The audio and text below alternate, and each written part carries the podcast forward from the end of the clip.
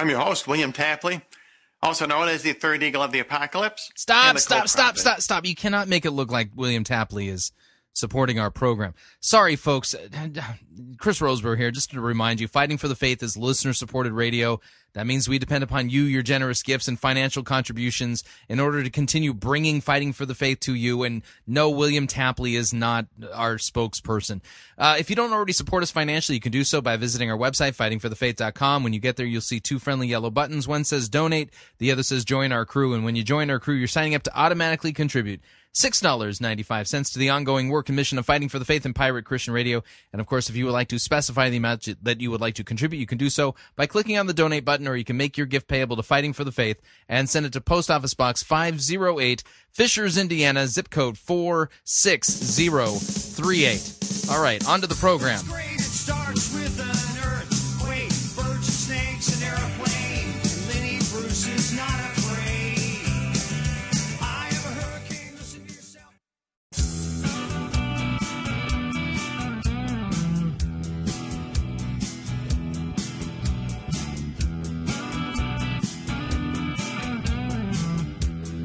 It's time for another edition of Fighting for the Faith. Monday, March 12th, 2012. Had a fantastic weekend on the uh, Minnesota, North Dakota border uh, near Grand Forks. Oh, man.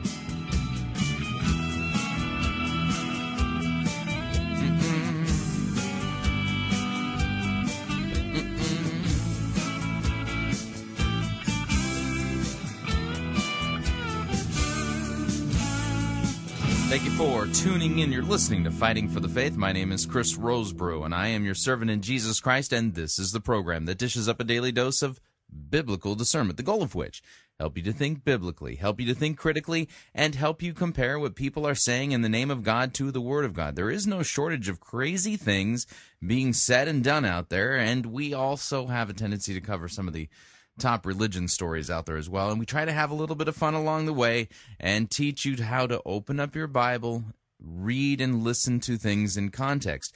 Fighting for the Faith is a, well, it's a study in critical thinking, but good critical thinking. We, when we hear the word critical, we think, oh, I don't want to be critical. you need to be somewhat critical. I mean, we all are. I mean, seriously. I mean, when you're when you have insomnia and you're flipping channels at night and you come across, you know, the latest and greatest infomercial offering you the special new gizmo that will mm, cut your lawn, make coffee and toast at the same time and all for only 3 easy payments of 19.99. Do you think that that it really does that. I mean, you, you, understand what I'm saying. You sit there going, yeah, uh-huh. it usually sounds too good to be true. And see, that's the idea. We've all heard that saying. If it sounds too good to be true, it probably is. And so we, all of us exercise, well, critical thinking skills on a day to day basis. Now, one of the things that's happening in the church right now is that there's a lot of people out there who call themselves conservatives. And what I mean by that is they're conservative, well, when it comes to things like the Constitution of the United States. Always fascinates me that there's a whole group of people out there who you know, who are Republicans or, you know, uh, libertarians. They're in the conservative spectrum and they are pounding their fists saying, we need politicians who are strict constructionists when it comes to the Constitution of the United States of America. Now, to which I would say, amen. I think they're absolutely right.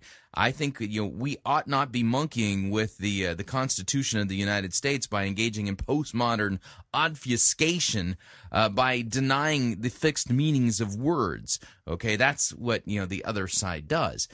But what's weird to me is that those same people will show up at church and on a Sunday after Sunday basis, their pastors, teachers, and people like that are not strict constructionists when it comes to something as important as the Bible. Yeah, in other words, their pastors are very liberal in, in how they handle the biblical text. You know, basically pouring into the Bible all kinds of bizarre, crazy meanings as if the biblical words don't mean what they say. You know, instead they can just, you know, say whatever they wanted to say about the Bible. You know, they play Bible hopscotch, which, by the way, I heard from a listener. That was a technique that somebody uses, and I stole the phrase. I said I was going to steal it, so I'm stealing it. By the way, thanks, Cal, but for the uh, for the uh, for the uh, phrase. But anyway, so the idea here is is that they play Bible hopscotch, they play Bible twister. You know, their pastor does all of this kind of stuff, and yet they pound their fist. We need strict constitutional constructionists. Maybe the reason why there's not so many strict constitutional constructionists out there is because people who call themselves politically conservative have taught their themselves and their family, and as a result, their you know the people that they influence. Uh, that uh, words don't really have meanings, and they started that, and they taught that by teaching something, you know, that the Bible can mean whatever you want it to mean. You, you get what I'm saying? So anyway, kind of a you know, s- s- quick little monologue to kind of make a particular point. You know, if, if you're going to be a strict constructionist when it comes to something, well, as important as, well, the Constitution, and it's important, uh, don't you think you ought to be a strict constructionist when it comes to something even more important, and that's the Bible? I mean, think about it. I mean, you're how long are you going to be in the United States of America if you happen to live here? Now, I understand there's a lot of you out there who you know you listen to Fighting for the Faith and go, "I'm not American." I, I know, I know. I'm just trying to make a point. And uh, you know, the point is this: is that you know you're going to be on this planet, you know, what 60, 70, 80, 90 years. I mean, you know, not a lot of us are going to be 90 years old, but you, you get what I'm saying, okay? And you're going to spend eternity you know, in either heaven or hell, or you know, with Christ, or well, in the lake of fire. And so, uh, you know, that being the case, um, which document do you think is more important that you're a good, strict constructionist with, the Constitution or the Bible? Yeah, I'm going to go with the Bible. Anyway. All right, so like I said at the opening of the program today, um, spent the weekend uh, away from the pirate cave, landlocked here somewhere, in, you know, in the secret bowels of the center of Indiana, and uh, and and I spent the uh, this, the weekend at uh, near Grand Forks, North Dakota. Actually, I spent the night in Grand Forks, and then during the day we commuted to Oslo, Minnesota, right across the Red River, which, by the way, flows north. I, I did not know that. Anyway, uh, so yeah, did not know the Red River flows north. I think it's like the on- one of the only river or the only river in the United States that flows north. But uh, was uh, at Kongsvinger Lutheran Church in Oslo, Minnesota. And uh, we uh, was invited to do a discernment weekend. We had several listeners show up, uh, and it was just a fantastic, fantastic weekend. Great group of people. Um, I I don't think I've taught that much in a short amount of time uh, in my entire career as, uh, as as as a teacher within the in the Christian church. It was like uh, it was like f- five Sunday school lessons just crashed into you know a very short amount of time. And uh, in one of the Sunday school lesson, uh, one of the lessons that we did, uh, very complicated. I tried to give a, an overview, you know, basic, you know, philosophical grasp of of, uh, of and yeah, uh, poor. I feel bad for the folks out there at Kongsvinger. They were looking at me like, "Huh? I don't get it. I know you, it's hard to get."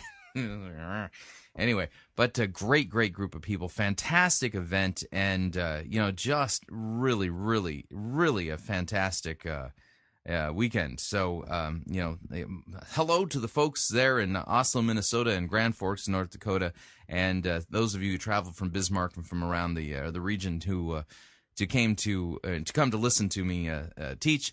Thank you, thank you, thank you for your support and for showing up and, and really making the event just a spectacular, spectacular time. Okay, so let's talk about what we're going to do on today's edition of Fighting for the Faith. So, you know, to, you know, so you understand. I was out of town. Okay, I left Friday morning. I came back last night, and uh, purposely stayed off of Facebook. Purposely stayed off of Twitter. Purposely stayed off of my email. I get into the studio this morning. Hey, and it was like boom. There's there's just all this explosion of more more stuff about this King's Way document. Um, Jim uh, Jim Hinch of the Orange County Register has written a follow up article that was published over the weekend at, uh, at the Orange County uh, Register website as well as in the paper itself. Uh, Jim Hinch took an opportunity uh, took the opportunity to publish more of the King's Way document.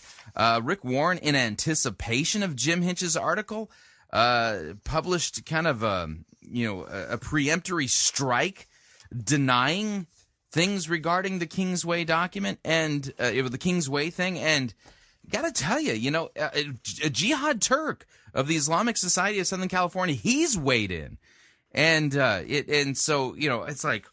What on earth to do about this? And then Amy Spreeman, Amy Spreeman of the uh, of uh, Standing for the Truth, um, man, uh, she's put together a couple of blog posts on her website that just kind of crack open this whole thing more and give us some more context. And so, what we're going to do is we're going to spend what remains of the first hour sifting through all of this stuff. And I've got a theory as to what it is that we're looking at coming out of uh, Saddleback Church.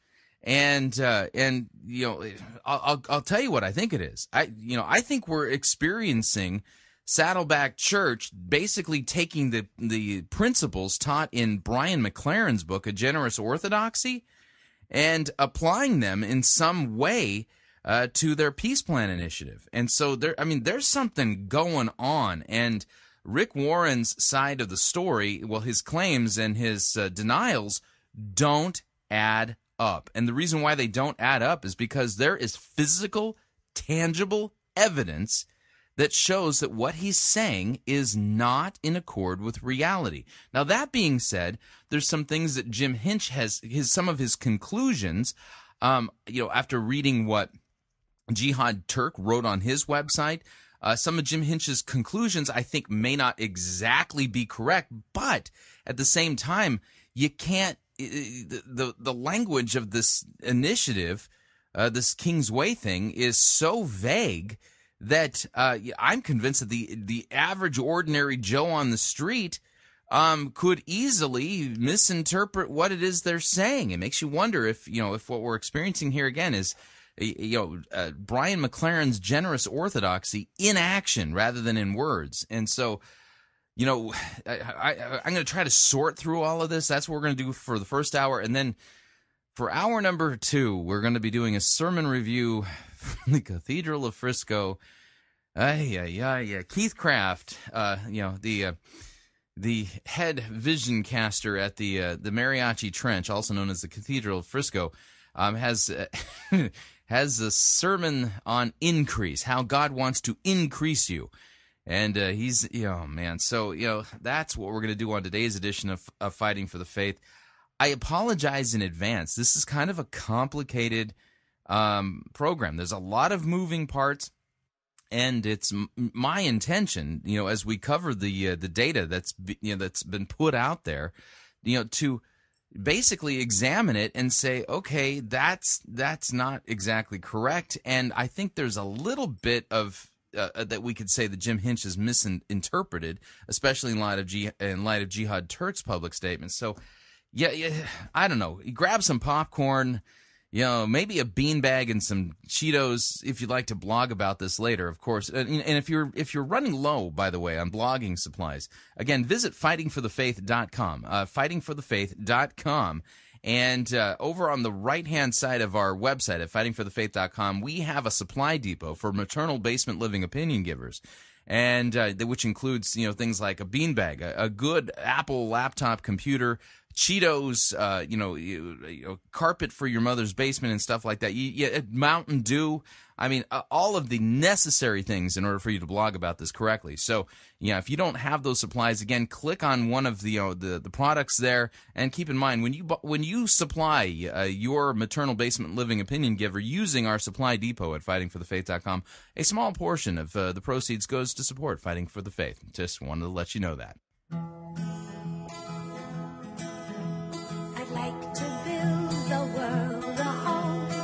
Furnish it with love. Grow apple trees and honey bees and snow white turtle. Yeah, I've decided this is going to be our music that we use for anything that has to do with the Rick Warren peace plan or the King's Way document.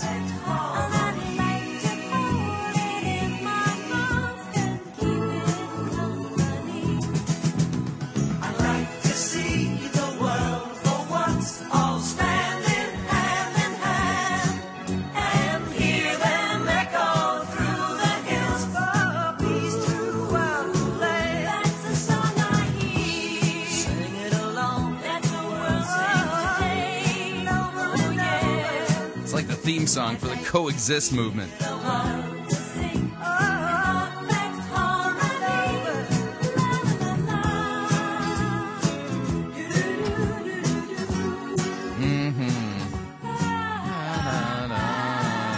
Right, enough of that. Yeah, I'm, I'm, I'm crossing over into a gratuitous musical interlude there.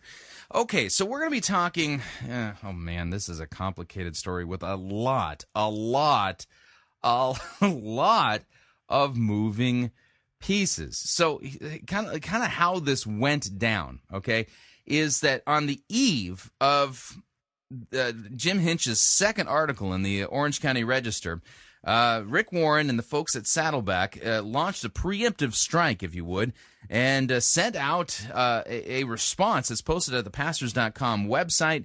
Uh, that anticipates what Jim Hinch is about to do. And so let me read that first so you kind of get the idea here.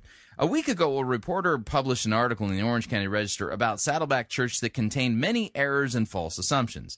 It erroneously stated that we have a partnership with a local Muslim mosque. That is false. It erroneously reported that we had agreed to not evangelize with Muslims. That is false. It erroneously reported that we believe Saddleback and Muslims worship the same God. That is false. By the way, Okay, I want to I want to key in on this statement. It erroneously reported that we believe uh, Saddleback and Muslims worship the same God. That is false. Now, here's the deal. I've spent a lot of time talking with different sources that were cited in Jim Hinch's article. Okay, uh, I have had a private email exchange with Rick Warren, and I am convinced that Jim Hinch misinterpreted the document. Now, after listening to all of these different sides, what I've been told is that the, the purpose of the document was uh, to affirm that both Christianity and Muslims affirm monotheism, belief in one God. They see that as common ground,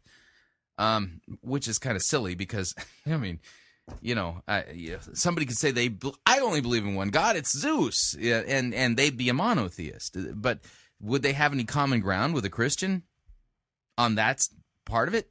Like, no. So you know, here's the deal. How you know, you know, Jim Hinch, to the best of my knowledge, is not a theologian. Okay, now he may be, but I, you know, in, in my conversations with him, he didn't strike me as a theologian. He struck me as a guy who's been trained vocationally to be a journalist. And based on the document that he had in his hand, the King's Way document, um, which you know, which we covered some of the language of it, you know, who, you know, and you can see this at the they they published some pretty extensive excerpts from the Kingsway document at the Orange County Register website. You can find it there if you look for it. And according to the document itself, or the excerpts published at the Orange County Register website, it reads This document was put together in an attempt to improve our values of loving neighbor and cooperation. We acknowledge that we may not agree on everything, and some words might have different meanings. However, there are sufficient similarities to come to a common word on common ground in order to serve the common good together. That's how, that's kind of in the preamble of the document. So, one, who? We believe in one God. God is one. And then it quotes Mark 12, 29 and Muhammad 47, 19. God is the creator. Genesis 1. Uh, Al Shura 42, 11. So you, you get the point. We talked about this language uh, last week. So here's the deal. The question is, is that the way this is written, and I would say that this is written in a very similar uh, way in which the Christian response to a common word between us was written, which Rick Warren is a signatory on. You know, if somebody who had been there, you know, and had seen this presentation at Saddleback, would they have come to the conclusion? Could they have erroneously come to the clu- conclusion? Hey, wait a second! Sounds like they're saying they believe in the same God, based on the vagaries of the way the document's written and the parallel passages from both the Bible and the you know and the Quran, it could easily, yeah, somebody could easily misinterpret that. And I think that's what Jim Hinch did. I think he saw the document and it, it to based upon the we's, the we believe in one God, we believe in one God. That sentence in itself makes it sound like they're saying they believe in the same God. You know, if they wanted to, you know, it would have been really simple for them to clear this up, and that would have been to use more precise language. Rather than saying, talking about the who we believe in, we can say, you know, Christianity and Islam both affirm monotheism, which would have been clear.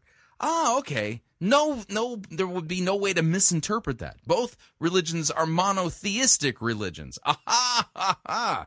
You see, but they chose language here that, anyway. So when when Rick Warren at the Saddleback uh, website or the Pastors.com website says that um, it is erroneously reported that we believe Saddleback and Muslims worship the same God, I would agree with them here. I would say yes. I think that was an erroneous statement, but the the the erroneousness of that statement was created uh, it, by the vagaries of the King's Way document. But anyway, uh, uh, let's see here. Now, n- next denial. Uh, Saddleback writes, "It is erroneously it erroneously used a picture of our new peace center as the example of a program of cooperation with Muslims." Boy, that's a uh, craftily written sentence. It erroneously used a picture of our new peace center as a as the example of a program of cooperation with Muslims. By the way, the photograph in question uh, is a photograph that pictures both uh, Jihad Turk of the Islamic Center of Southern California and Abraham Meulenberg of Saddleback Church. Abraham Meulenberg, it, or both of them are pictured on stage together, and there's a PowerPoint slide in being projected into the background. You know, they have a, one of those screens that has been dropped out of the uh, ceilings, and so and on the PowerPoint slide it says King's Way. Now I want you to listen carefully again.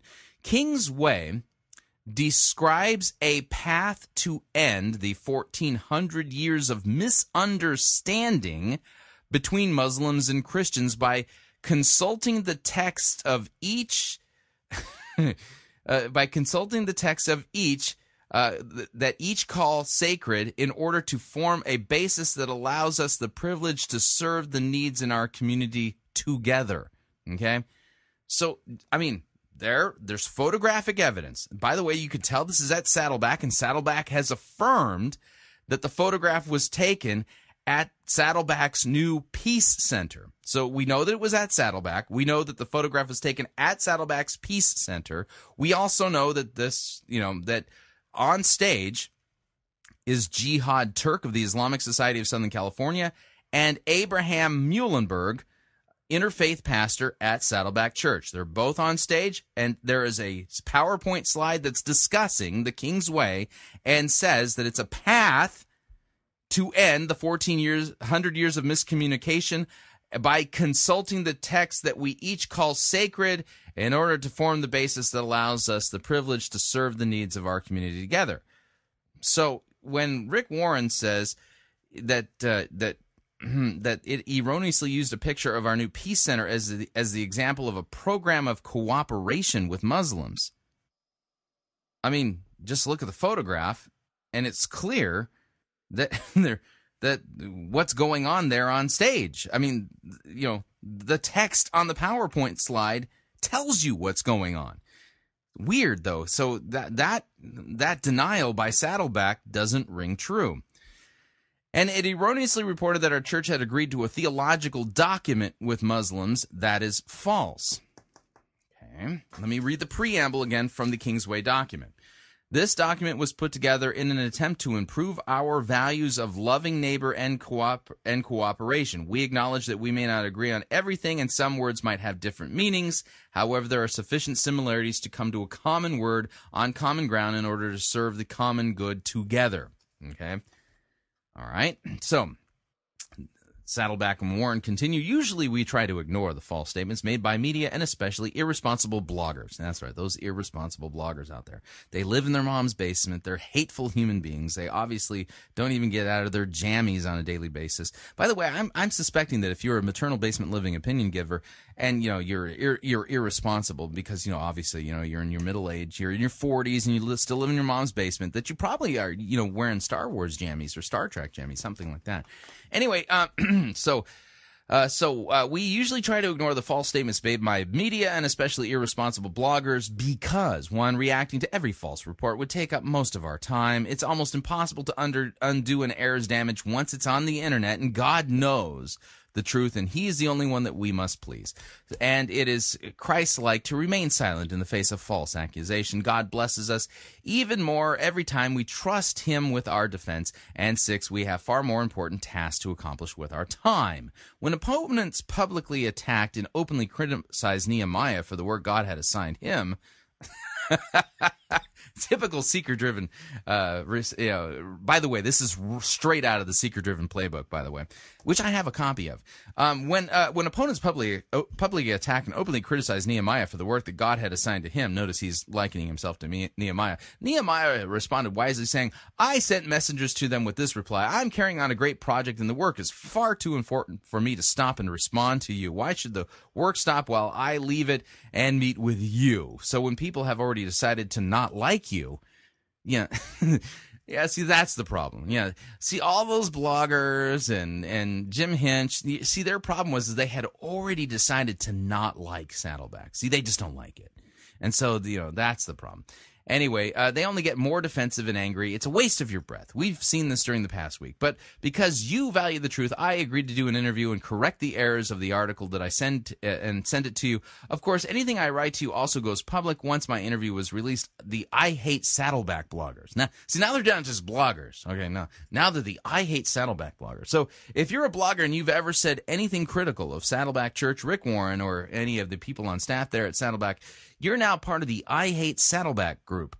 By the way, this is an ad hominem attack. Uh, they refused to accept the facts and they began looking for something else to attack or to claim that I had lied. Since I wasn't asked in the interview about the fifth error, has Saddleback signed a theological agreement? Now, funny, I don't remember in Jim Hinch's uh, article or in any of the media, real media coverage about this, the statement being made that Saddleback had signed a theological statement. I know that Warren signed the Christian response to a common word between us. He he's definitely a signatory on that.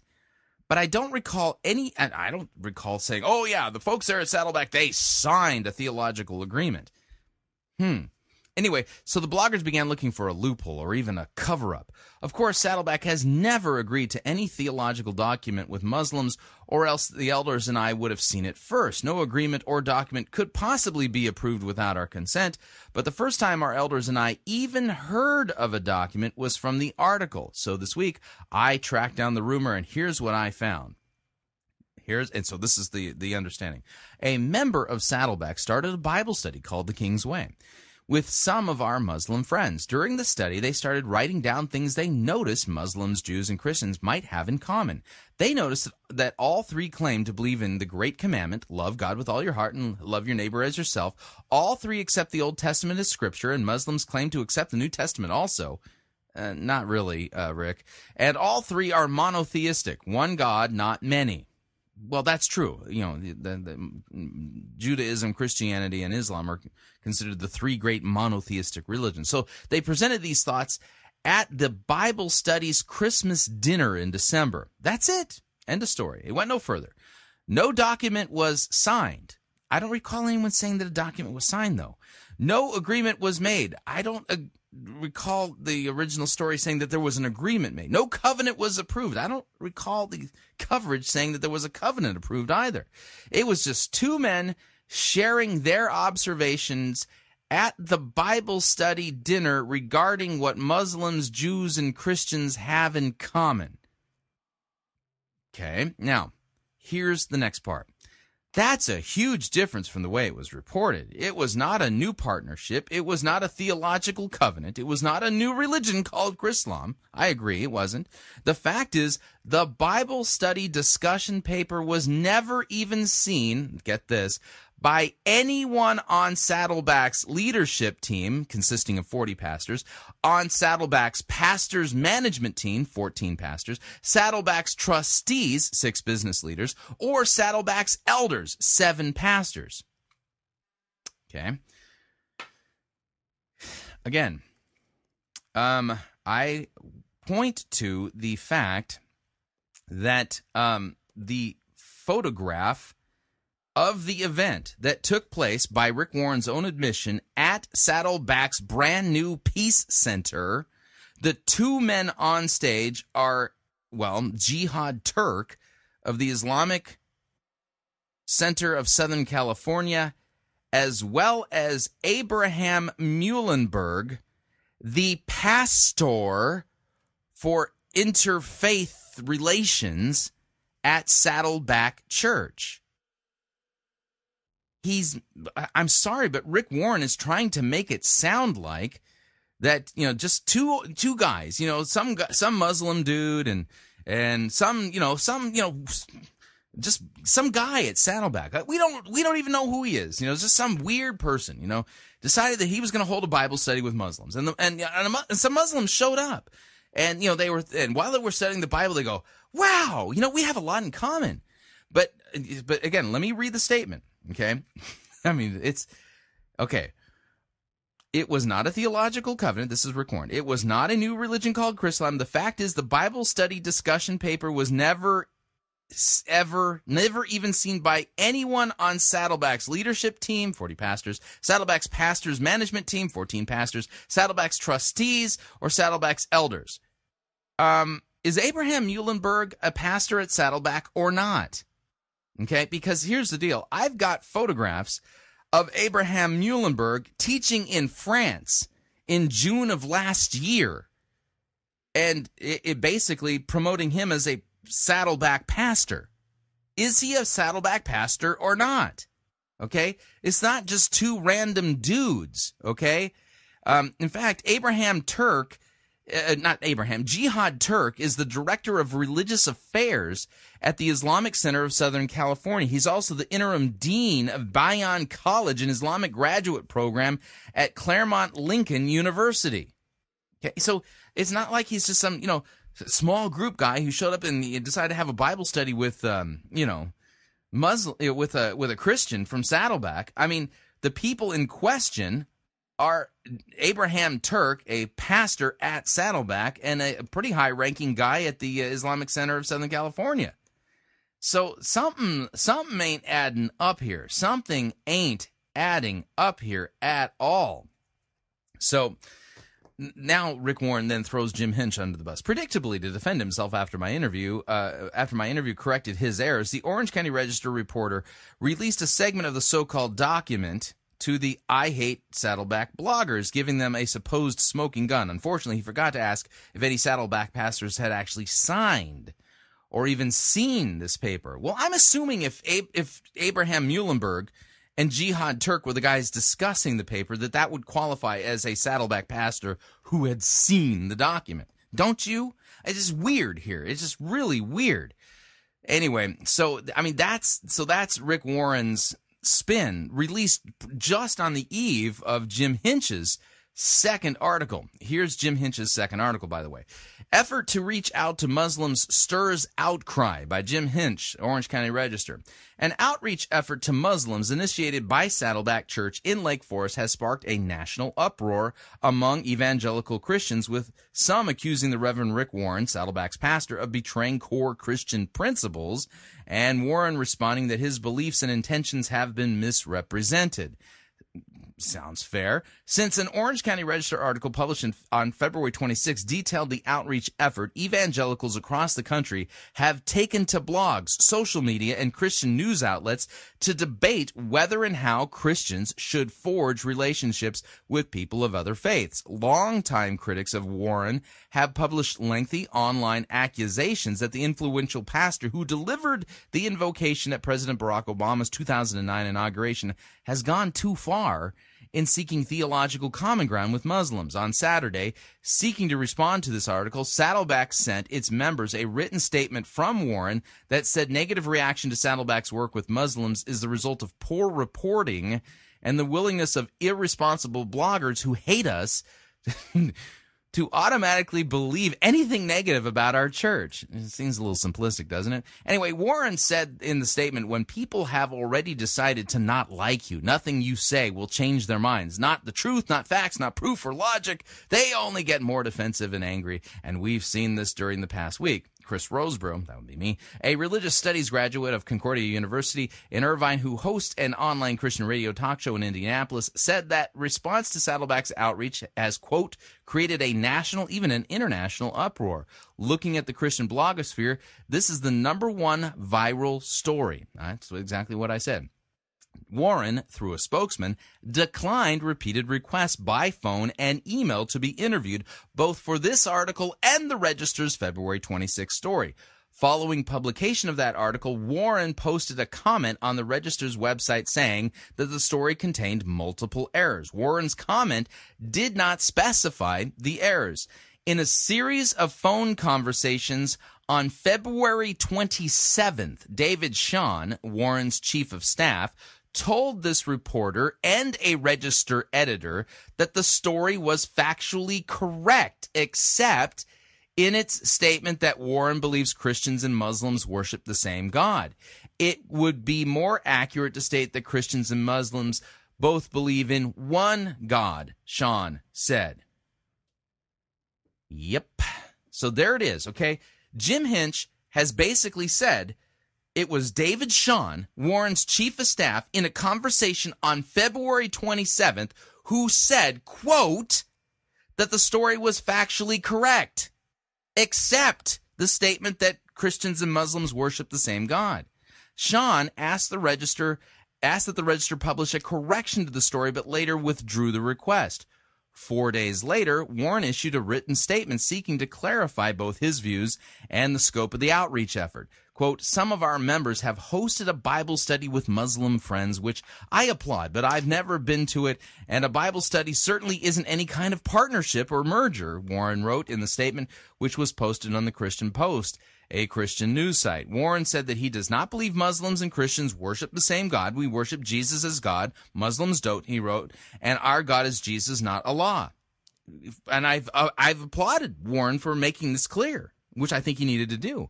Warren wrote that the outreach effort is not a partnership with Muslims, but rather an informal expression of Saddleback's overall intention to, quote, build friendships with everyone in our community, including Muslims and other faiths, unquote. The goal of the story uh, of such relations is to make the gospel known to all people, Warren wrote. I'm commanded by my Savior to share the good news with all people everywhere, all the time, in every way possible. Anyone who's heard me teach knows that my heart beats for bringing others to Jesus. Well, on Friday, the Register emailed Sean a summary of the story's content and invited him to respond to correct any factual inaccuracies. In a phone conversation with Sean on Friday, Register editor Ken Brusic offered to print a response from Saddleback alongside the story. Sean did not reply to the reporter's email and dis- and declined Brusic's offer. On Saturday, Saddleback emailed to church members a statement from Warren entitled On Responding to False Accusations. The statement summarized what I called many errors and false assumptions in the Register's February 26 story. The statement said Saddleback had not entered into a partnership with any local mosque and has not agreed to to not evangelize Muslims and has not entered into any theological agreement with Muslims. In a February 10th interview with the Register, Tom Holladay. So here's the date: February 10th. February 10th, before the first article was written, Jim Hinch spoke with Tom Holladay, who is the associate senior pastor at Saddleback. He described the outreach to Muslims as a multi pronged effort that includes sharing meals at mosques during religious holidays and working together with Muslims on joint community service projects. Sounds a little bit more than just an informal Bible study, according to Tom Holladay, don't you think? And he said those words on February 10th. By the way, Jim Hinch could easily produce the, um, uh, well, the proof that Tom Holladay said those things. Something ain't adding up here. Anyway, Holladay said the purpose of the effort was not to convert Muslims, but rather to, quote, work together to serve the community. Asked if the effort was done with Warren's knowledge and approval, Holladay replied, Of course it has his approval. Hmm. So, what Rick Warren is saying, and what David Sean has said, and what Tom Holladay has said, those statements are not adding up. Somebody ain't telling the truth. So, the most controversial part of the outreach efforts appeared to be a document outlining areas of shared belief between Christianity and Islam, co authored by Abraham Meulenberg, a saddleback pastor in charge of interfaith outreach, and Jihad Turk, director of religious affairs at a mosque in Los Angeles. The document titled King's Way was unveiled at a December dinner at Saddleback, attended by 300 Christians and Muslims, including Tom Holladay. Hmm. Um, according to Jim Hinch, Tom Holladay was one of the pastors in attendance, and they discussed the document at that dinner. Um, yeah, what Warren's saying ain't adding up. Continue. A, a copy of the document was given to the register on condition that it not be published in its entirety. The document states that Christians and Muslims believe in one God and that members of both faiths agree there is only one God and the one and only divine being. The document cites side by side quotations from the Bible and the Quran to illustrate its statements. Critics, including Rosebrough, that's me, and many of the more than 400 people who commented on the online edition of the Register article say that any suggestion that Christians and Muslims worship the same God amounts to an abandonment of Orthodox Christianity. Now, that is factually correct. There's a little bit more to it, though. Okay? In my conversation with Jim Hinch, I made it clear that I thought that the problem was the vagaries of the the way the document was written. What it said created the misimpression that they were saying that Christians and Muslims worship the same God. It was because they were not being theologically precise with their definitions. Okay? So just so you know that. Anyway, Christians believe that God exists as a trinity composed of Father, Son, and Holy Spirit. Muslims believe that Jesus was the Messiah and a prophet, but they do not believe in the divinity of Jesus. Warren said in his statement Saturday that the Kingsway document has been misrepresented and does not constitute an agreement or a covenant between Saddleback and Muslims. The document Warren wrote was the result of a Bible study during which Saddleback's members and Muslims wrote down things that they noticed that Muslims and Jews and Christians might have in common. Those observations were presented at the Bible Studies Christmas dinner in December, Warren said. Warren said that neither he nor any of the Saddleback's 61 pastors in leadership positions at the church had heard of the document before the Register's February 26 story. Now, how can that be true if Tom Holladay was there at the event and Abraham Meulenberg was on stage with Jihad Turk discussing the document? Wouldn't that be two of Saddleback's pastors discussing it? And Tom Holladay is really high up in the ranks, and Tom Holladay on February 10th said that Warren was aware of all of this. This doesn't add up. So the post linked to a page at the online photo sharing website Flickr that featured photos of the dinner, including one of Turk and Meulenberg, addressing an audience beneath a projection on a screen that describes the Kingsway as a path to end 1400 years of misunderstanding between Muslims and Christians. Following publication of the Register article, both the blog post and the Flickr page were taken down. In a recent interview, Turk said that he had received no negative response from the Muslim community to the statements in the document. In an early interview, Turk had emphasized that Muslims agreed to participate in the outreach effort because members of both faiths agreed to, quote, Our purpose is not to convert one another, but rather to work on ways to make the world a better place by breaking down walls of misunderstanding. Hmm, making the world a better place is not exactly just an informal Bible study, is it? Shirin Taber, uh, a Saddleback member who attended some initial meetings of the outreach effort, said intense reaction to the Register article might stem from lack of clarity at Saddleback about the outreach effort's purpose. Taber, uh, the daughter of a Christian mother and Muslim father, said she ended up not joining the outreach effort because she wasn't comfortable with what she felt could be perceived by Muslims as a two faced approach, forging relationships under the guise of friendship, but later seeking to convert Muslims to Christianity. I would hate to see Muslims surprised by what it really is, she said.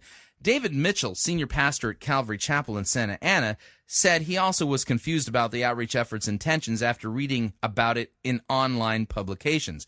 Told about the King's Way agreements, the King's Way agreements claim that Christians and Muslims believe in one God, Mitchell replied, I would not sign my name to that or support that. It implies that Muslims and Christians have the same beliefs. To say Muslims and Christians believe in one God could lead to an incomplete or false view of the God of Scripture. Warren, in his March 2nd written statement, said Christians are obliged to reach out to all people regardless of their beliefs. Quote, I'm constantly trying to build a bridge of love to non believers, to atheists, to gays, and to those who disagree with with politically and those of other faiths. We don't want uh, we don't wait for these people to come to church. We want to go to them and share with them our on their turf, not ours. Before people trust Jesus, they must trust you. So there you go. Um yeah, something just ain't adding up. In fact, there's I mean, here's the deal. I don't know how Rick Warren could make a statement publicly that none of the pastors at Saddleback knew about this when there's photographic evidence with Abraham Meulenberg and Jihad Turk on the same stage at Saddleback's Peace Center. I mean, the word lie comes to mind. Anyway, all right, what I'm going to do real quick, I'm going to take a break and, uh, and cool off for a second. And uh, when I come back, we're going to discuss this just a little bit more. If you'd like to email me regarding anything you've heard on this edition or any previous editions of Fighting for the Faith, you can do so. My email address, talkback at fightingforthefaith.com. Or you can ask to be my friend on Facebook. It's facebook.com forward slash pirate Christian. Or you can follow me on Twitter. My name there, at pirate Christian. We'll be right back.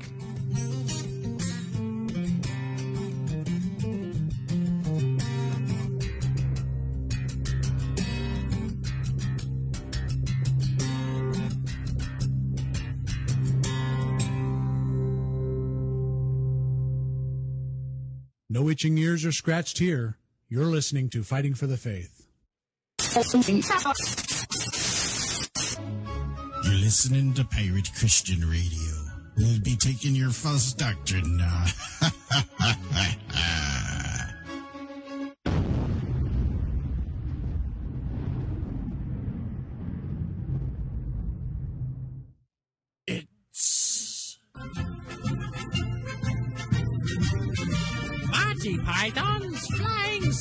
Church.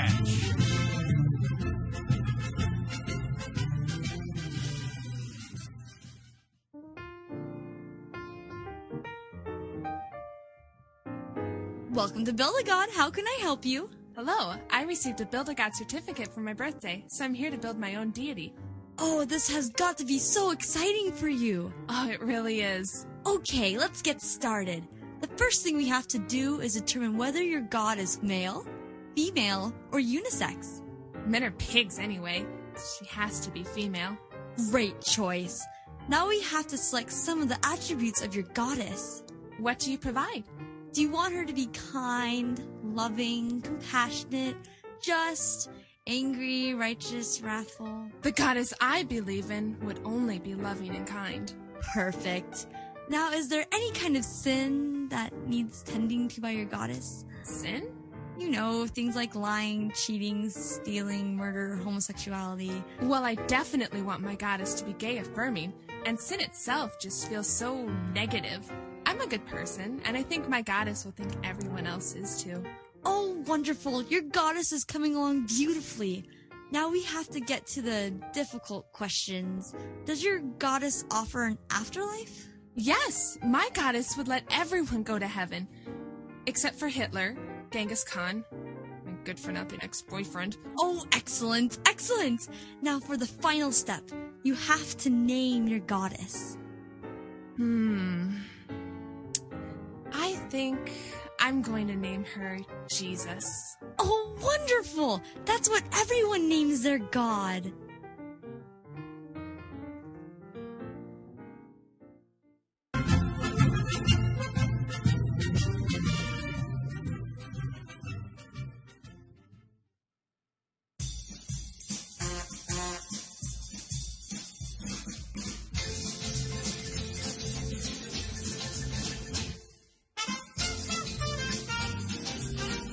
Keep more of your money in your pocket. Hi, Chris Rosebrough here. If you're planning to travel anytime in the near future, then don't pay more for airfare, hotel rooms, or rental cars than you need to. Longtime Pirate Christian Radio featured advertiser Cheap O Air can save you a Tijuana taxi load of money on all of your travel needs. Plus, CheapOair has a seasonal promotional code for all of our listeners that will save you an additional $10 off of CheapOair's already low prices.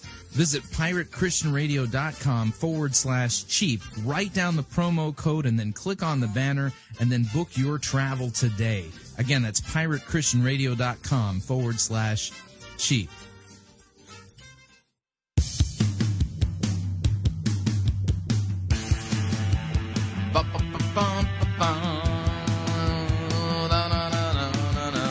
Right, we're back.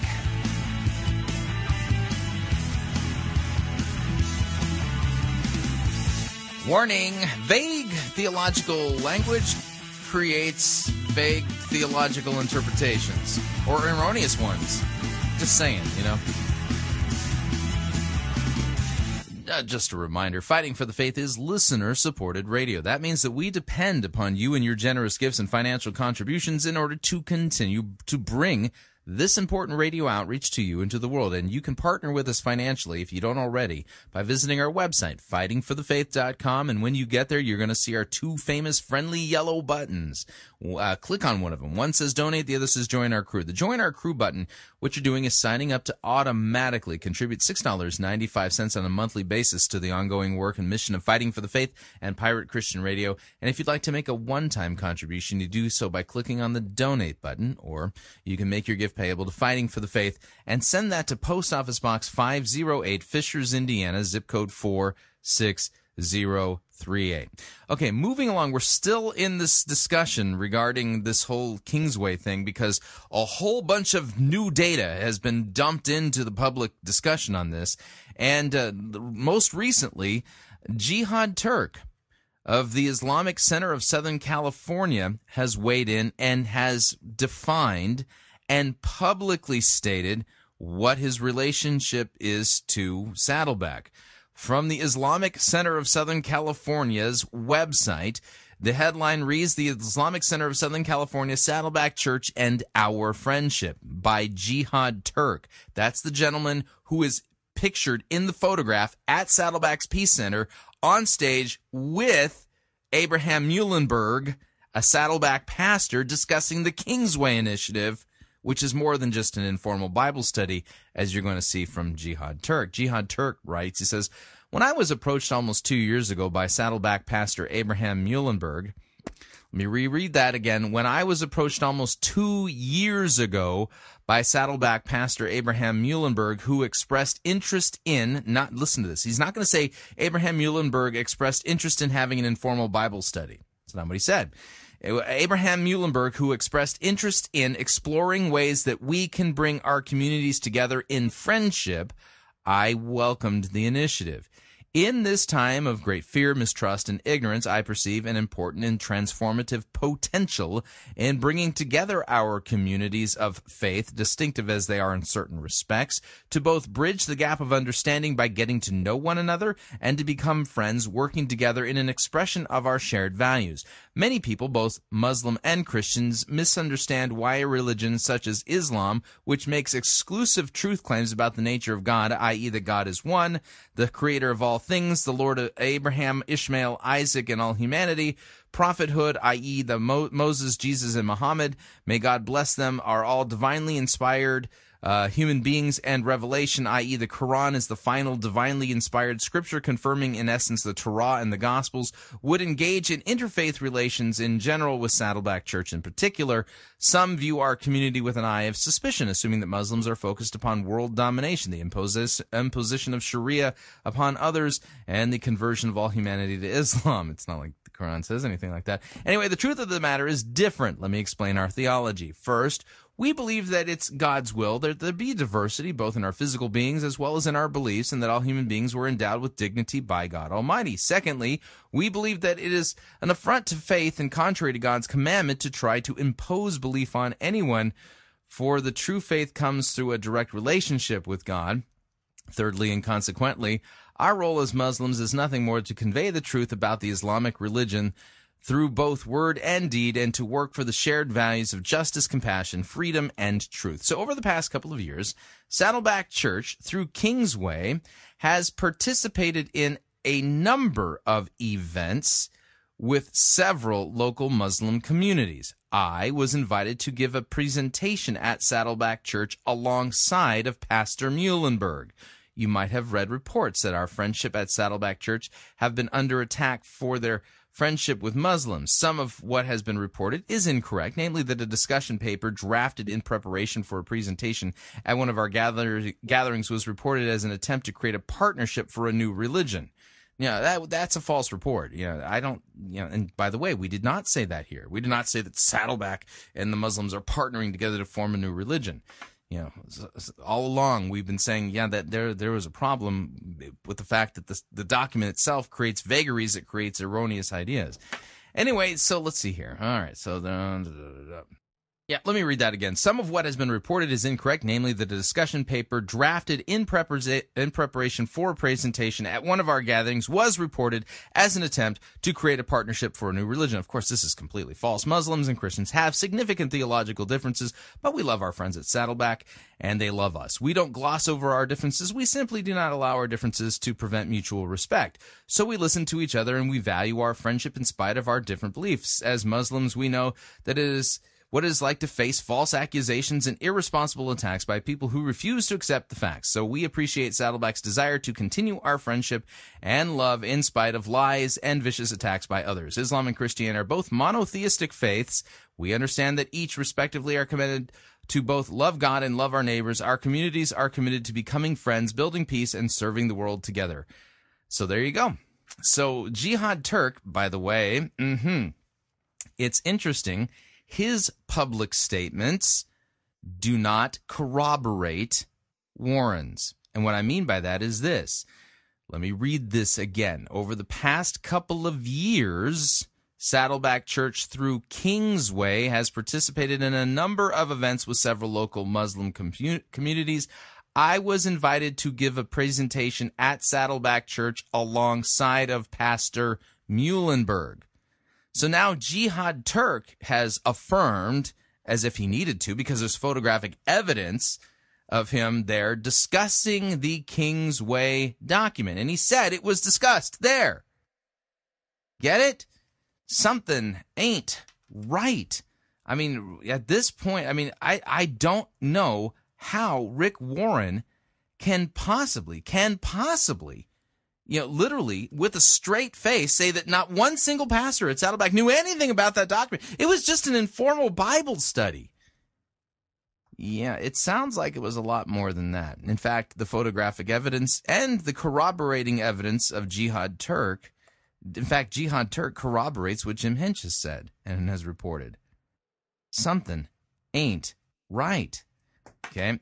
Next piece of all of this from the uh, standupforthetruth.com website standupforthetruth.com amy spreeman um, has uh, written a blog post where she documents something that's rather disturbing which i think adds a little bit more context to abraham meulenberg's efforts regarding islam okay the name of the story is Why is a Saddleback Pastor Teaching on the Kingdom Circles? Now, I know you don't know what kingdom circles are. Some of you might know, but I mean, I'll be blunt. Until very recently, I had never heard of kingdom circles.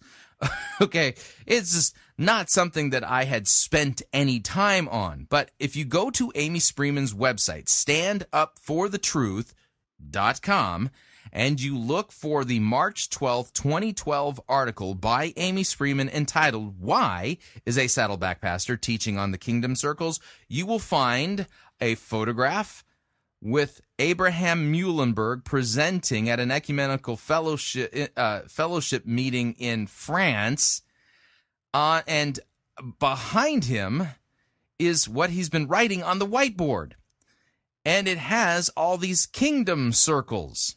Okay, and the the in fact the kingdom circle um, illustration or you know whiteboard uh, graphic that he created is well not just similar to but exactly exactly identical to uh, conceptually to a video that Amy posted along there so that you can understand what it is. Now, if you here here's the deal. I'm going to play the audio for this very brief video. Let me explain what it is that you're seeing. However, if you have a moment, pause fighting for the faith. Go to your laptop, go to your iPad, go to your iPhone, go to standupforthetruth.com and go to this website so that you can see it because this is a visual presentation much more than an audio presentation. And well, I'm doing this on the radio, which means I can't do a perfectly good job of conveying visual, you know, visually what it is that I'm seeing to you because, well, this is a, you know, uh, an audio medium. Anyway, so here's the deal.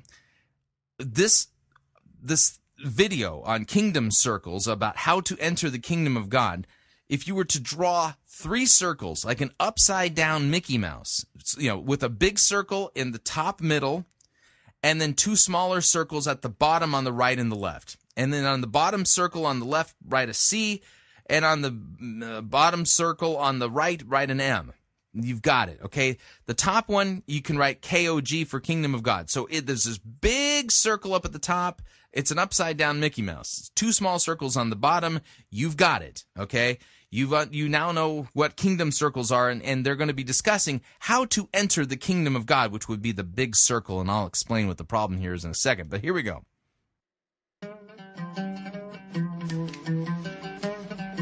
So let's say this circle represents the kingdom of God. That's the big circle. Or in Arabic, you could say Malakut Allah. Now, if this circle represents Christians, this circle represents Muslims. What's happened for so many years is that Christians have been telling Muslims, you've got to come over into our circle, become a Christian. That's the only way you can come into the kingdom of God. Or Muslims have been saying, hey, come over here, you got to become a Muslim. That's how that's how you really know God and and are able to uh, move in the right direction. But really, Okay, so he drew uh, what he was talking about. Hey, you Muslims, you need to become Christians. He drew an arrow from the M to the C, and then the Muslims were saying, you Christians need to become Muslim. He drew an arrow from the C to the M, and now he's put an X out. No, no, no. We need to stop thinking that way.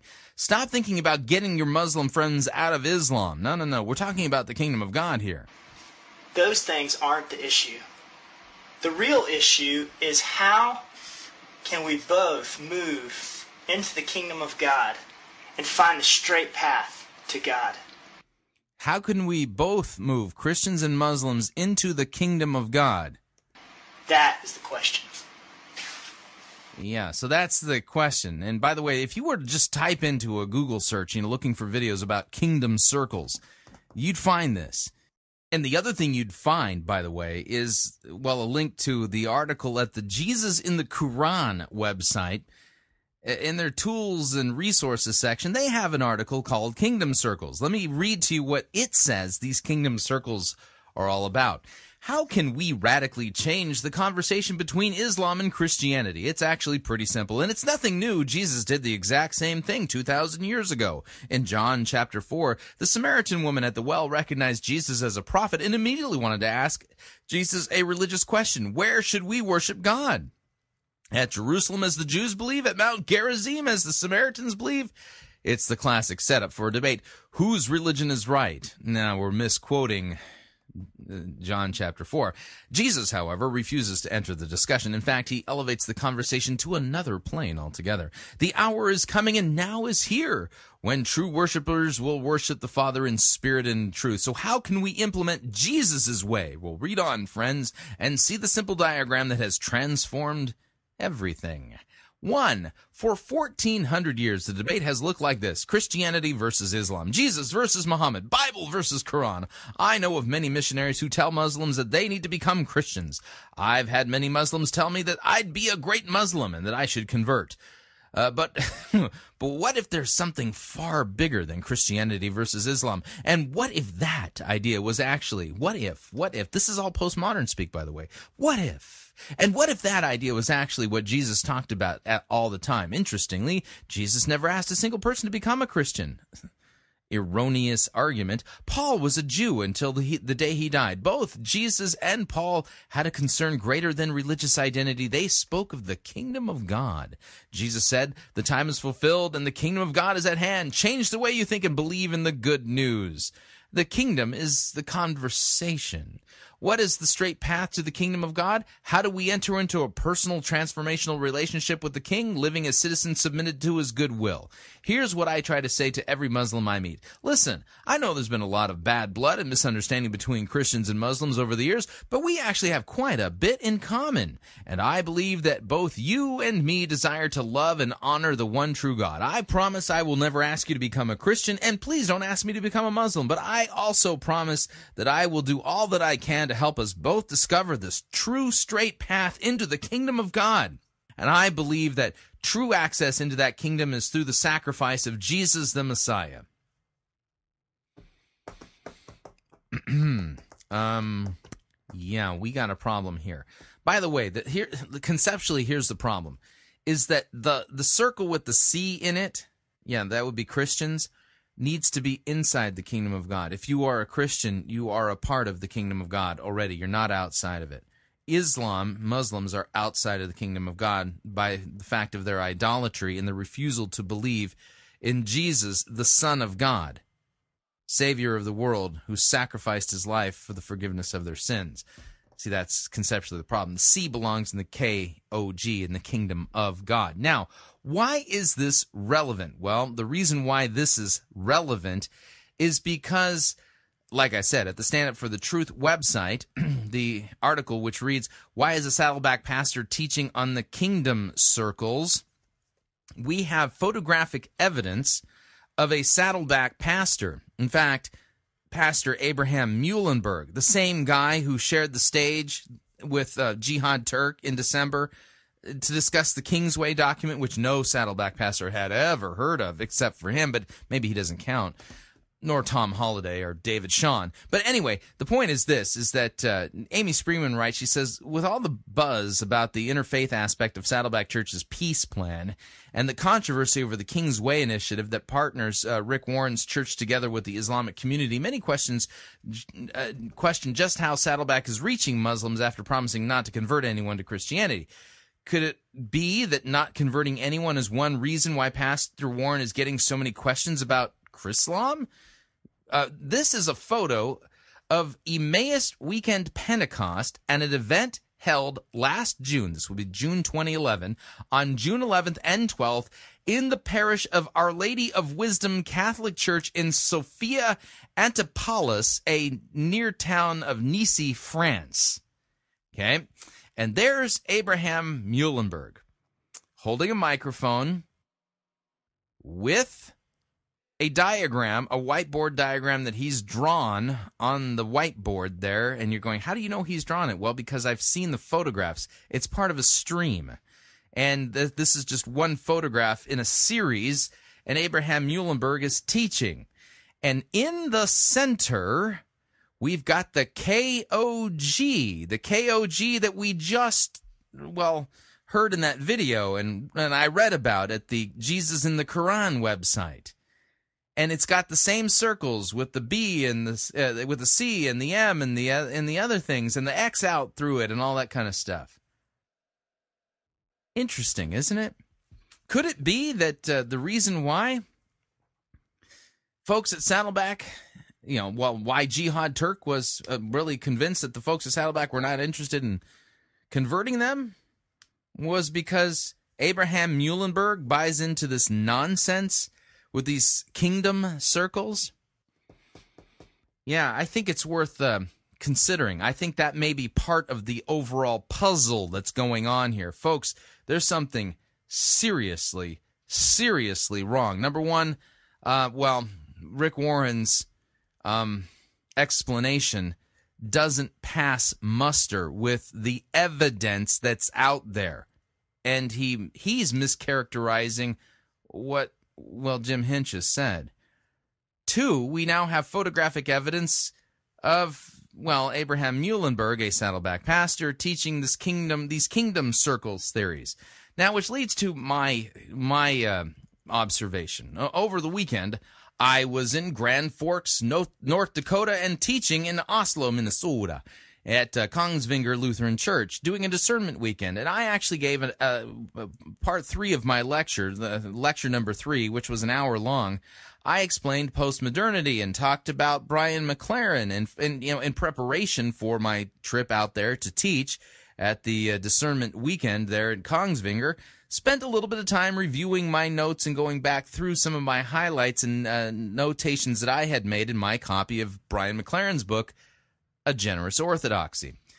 And it dawned on me this King's Way initiative is a postmodern initiative. It's a postmodern initiative that pretty much encapsulates by action and deed the concepts laid out in Brian McLaren's book, A Generous Orthodoxy. Don't believe me?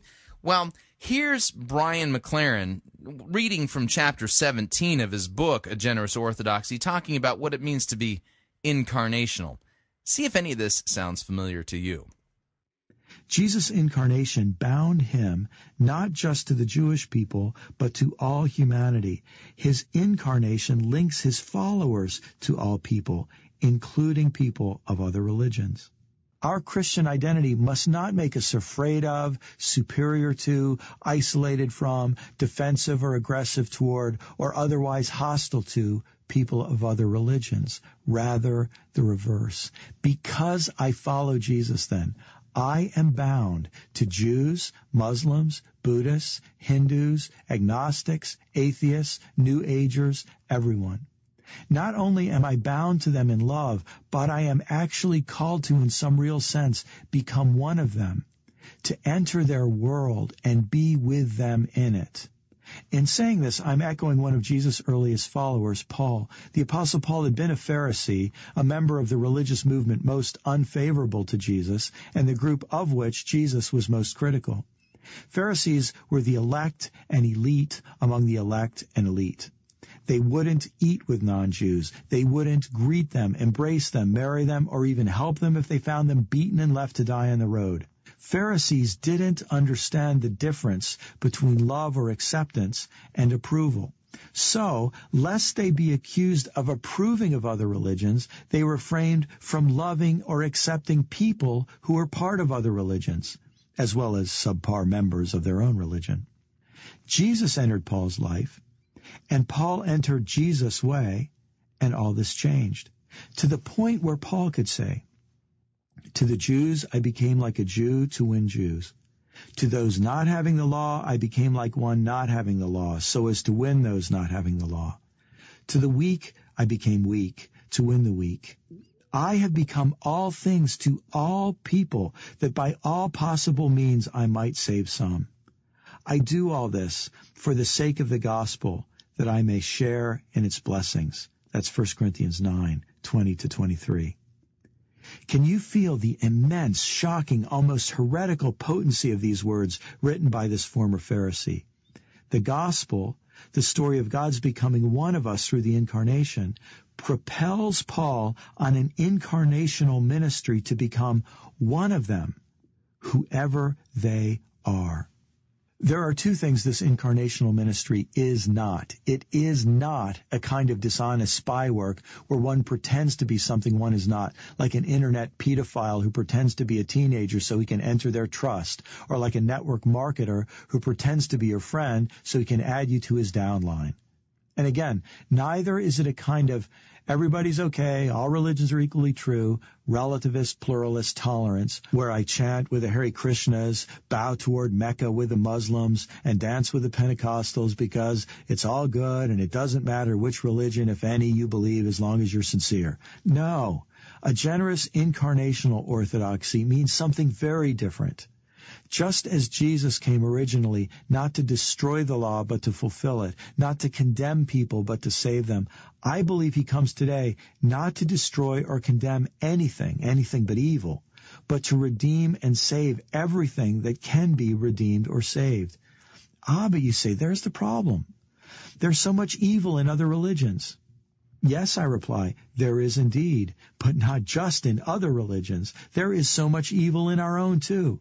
So I propose that before we seek to remove the splinters from the eyes of other religions, we concentrate on the planks in our own. I also propose, with Jesus' parable from Matthew chapter 13 verses 24 to 30 in mind, that we don't seek to root up all the bad weeds in the world's religions, including our own, but rather seek to encourage the growth of good wheat in all religions, including our own, leaving it for God to sort it all out as only God can do.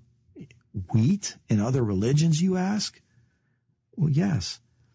If as a Christian I am to love my neighbor as myself and to treat my neighbor as I would be treated, then without question one of my duties in regard to my neighbor of another religion is to value everything that is good that he offers me in neighborliness, including the opportunity to learn all I can from his religion. Another duty is to offer everything I have that could be of value to him, including the opportunity to learn from my religion if he can. This is not a compromise of my faith or his. This is a required practice of it. I'd like to suggest eight emerging obligations of a generous orthodoxy in regard to other religions in God's world. Each builds on the previous obligation and each enriches the others. Number one, we must accept the coexistence of different faiths in our world willingly, not begrudgingly. The fact is that different religions have been here for a long time and are here to stay for the foreseeable future. To be a Christian means that one follows Jesus' teaching of neighbor love, especially to those whose religions are different, even those who might be considered enemies. To show love and acceptance toward people, again, is not to approve all they believe or do, as any parent knows. To show disapproval of divergent beliefs by withholding love and acceptance may be Orthodox Phariseeism, and it may even be Orthodox modern Western colonial Christianity, but it is not the generous orthodoxy of Jesus Christ. It is rather a betrayal of our Lord and His way. Having acknowledged and accepted the coexistence of other faiths, Christians should actually talk with people of other faiths, engaging in gentle and respectful dialogue. This dialogue will benefit others, but we need it as well. Many Christians believe that to engage in dialogue means that we sacrifice our own position, that respectful dialogue is seen as compromise. This is absurd. Dialogue is only possible among people who come to the table with commitments, along with the mutual respect required for conversation, respect that is required of Christians in any dialogue. Number two, we must assume that God is an unseen partner in our dialogues who has something to teach all participants, including us. Just as Peter and the early church experienced ongoing conversion through the conversion of Cornelius in Acts chapters 10 and 11, God has much to teach us in and through our dialogue with others. Number three, we must learn humility in order to engage in respectful dialogue. Too often, the dominant but receding modern Western colonial Christianity saw boldness and humility as opposites, not partners. We showed boldness and confidence in the gospel through what appeared to outsiders as arrogance, disrespect, and insensitivity.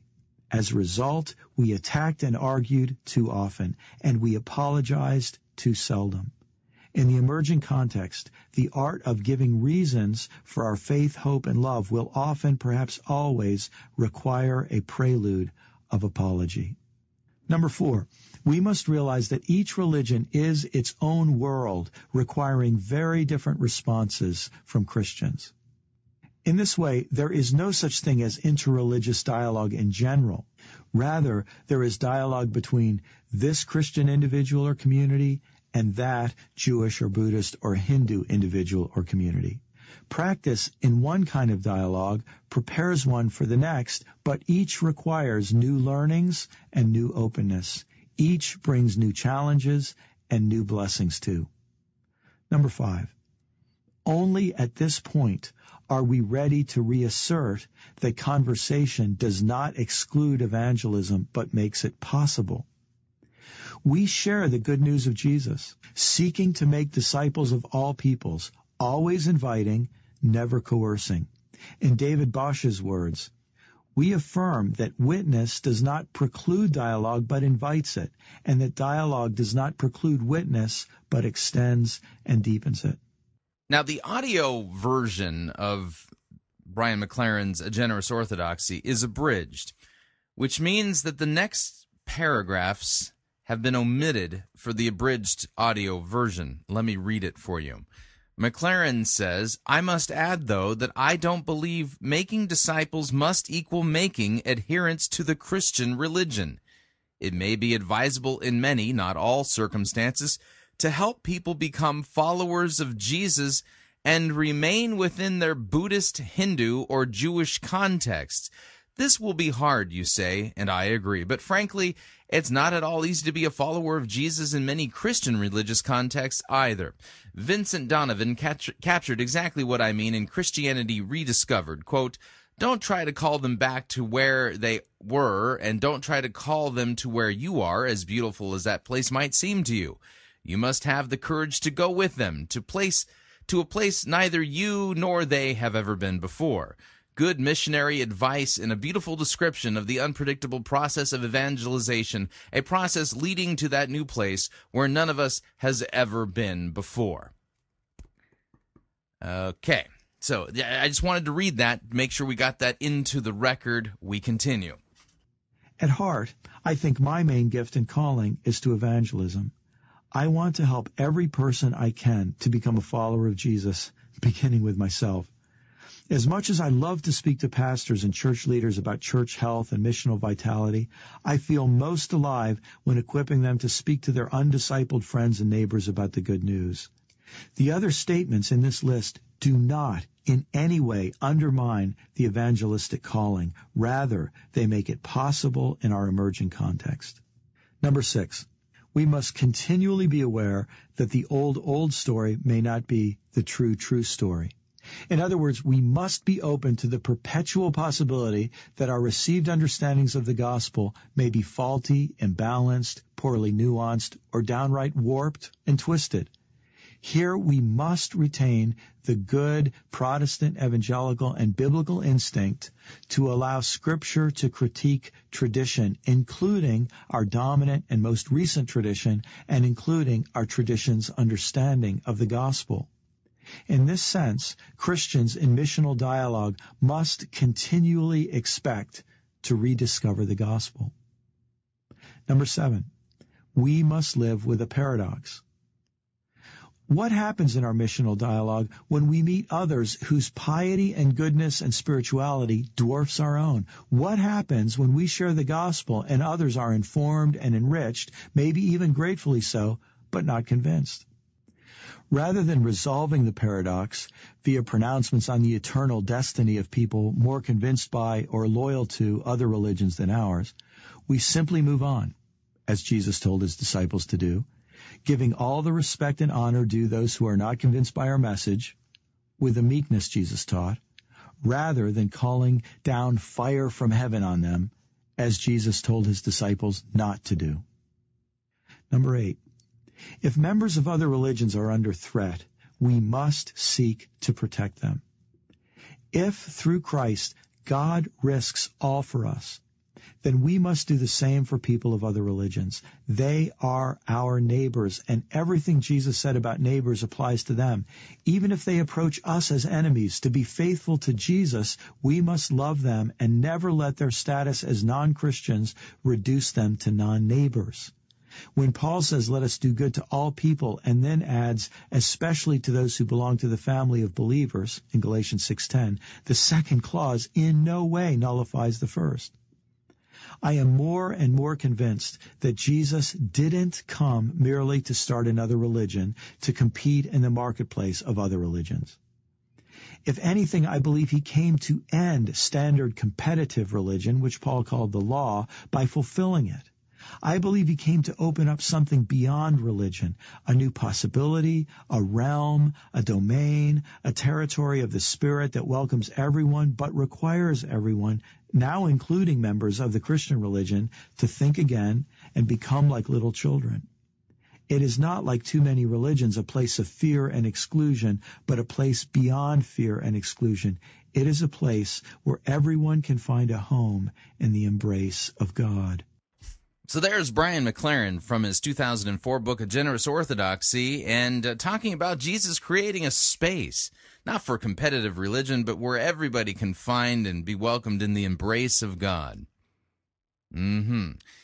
May I just assert that it is my firm conviction that uh, Abraham Meulenberg of Saddleback Church has been heavily influenced by the postmodern concepts of incarnational ministry, whatever that is, uh, uh, uh, and the emerging church uh, via Brian McLaren and other postmoderns. That would explain why, when he was in France in June of last year, he was teaching the kingdom circles, because the kingdom circles, conceptually, while it sounds exactly like Brian McLaren's emergent postmodern view of evangelism, which is incarnational ministry, where everybody, including you know Jews and Muslims and people in other faiths, can Im- experience the embrace of God. There you go. Yowa. Yeah, wow. Yeah, that's what I think is going on. All right, we're up on our second break. We're well into hour number two. Long sermon. I probably won't play the full thing on the other end of this break. If you would like to email me regarding anything you've heard on this edition or any previous editions of Fighting for the Faith, you can do so. My email address, talkback at fightingforthefaith.com, or you can ask to be my friend on Facebook. It's facebook.com forward slash pirate Christian, or you can follow me on Twitter. My name there, at Pirate Christian. We'll be right back.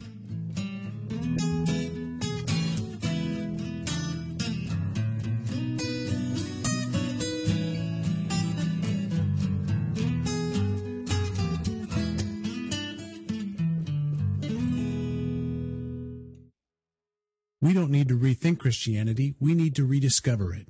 You're listening to Fighting for the Faith. Pirate Christian Radio Theater presents Death of a Salesman. Are ye a salesman? Why, yes, I am. Uh, Can I interest you in some.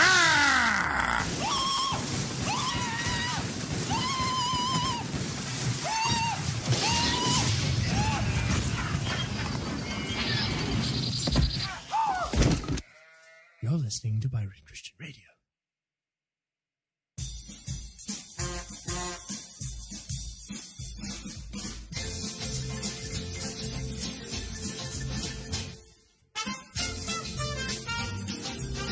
Keep more of your money in your pocket. Hi, Chris Rosebrough here. If you're planning to travel anytime in the near future, then don't pay more for airfare, hotel rooms, or rental cars than you need to. Longtime Pirate Christian Radio featured advertiser Cheap O Air can save you a Tijuana taxi load of money on all of your travel needs. Plus, CheapOair has a seasonal promotional code for all of our listeners that will save you an additional $10 off of CheapOair's already low prices. Visit piratechristianradio.com forward slash cheap. Write down the promo code and then click on the banner and then book your travel today. Again, that's piratechristianradio.com forward slash cheap.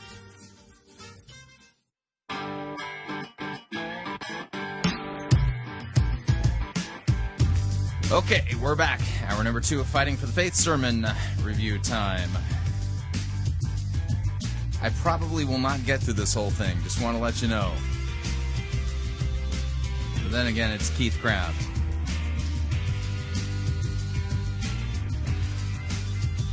I think once you've heard the first 20 minutes, you've pretty much heard it all. All right, here we go.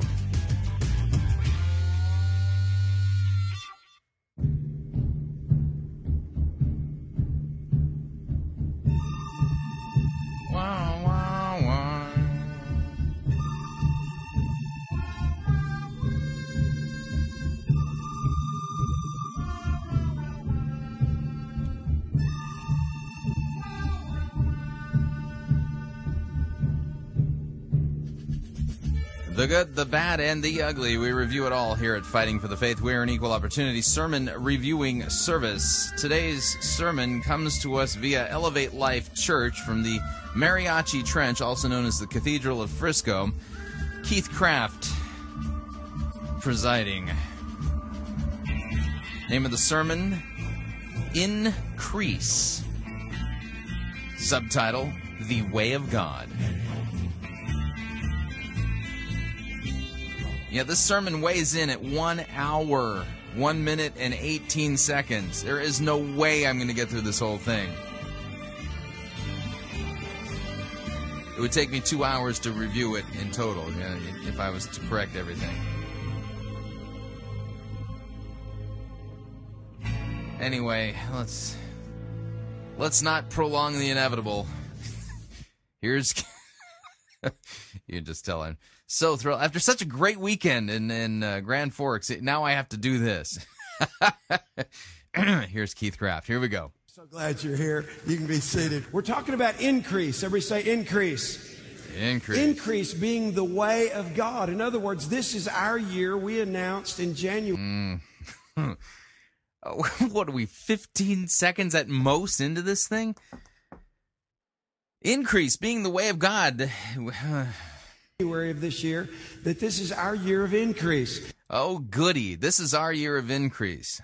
And that it really is God's will, it's God's want, it's God's way to increase your life. And so I want you to take a look at the definition. It's in your notes and it's also on the big screens in the sky. What is it, what do we mean when we say increase? This is our year of increase. By the way, how many of you have had a So what's next year? I mean, this year is going to be over before you know it. What's next year? The year of decrease?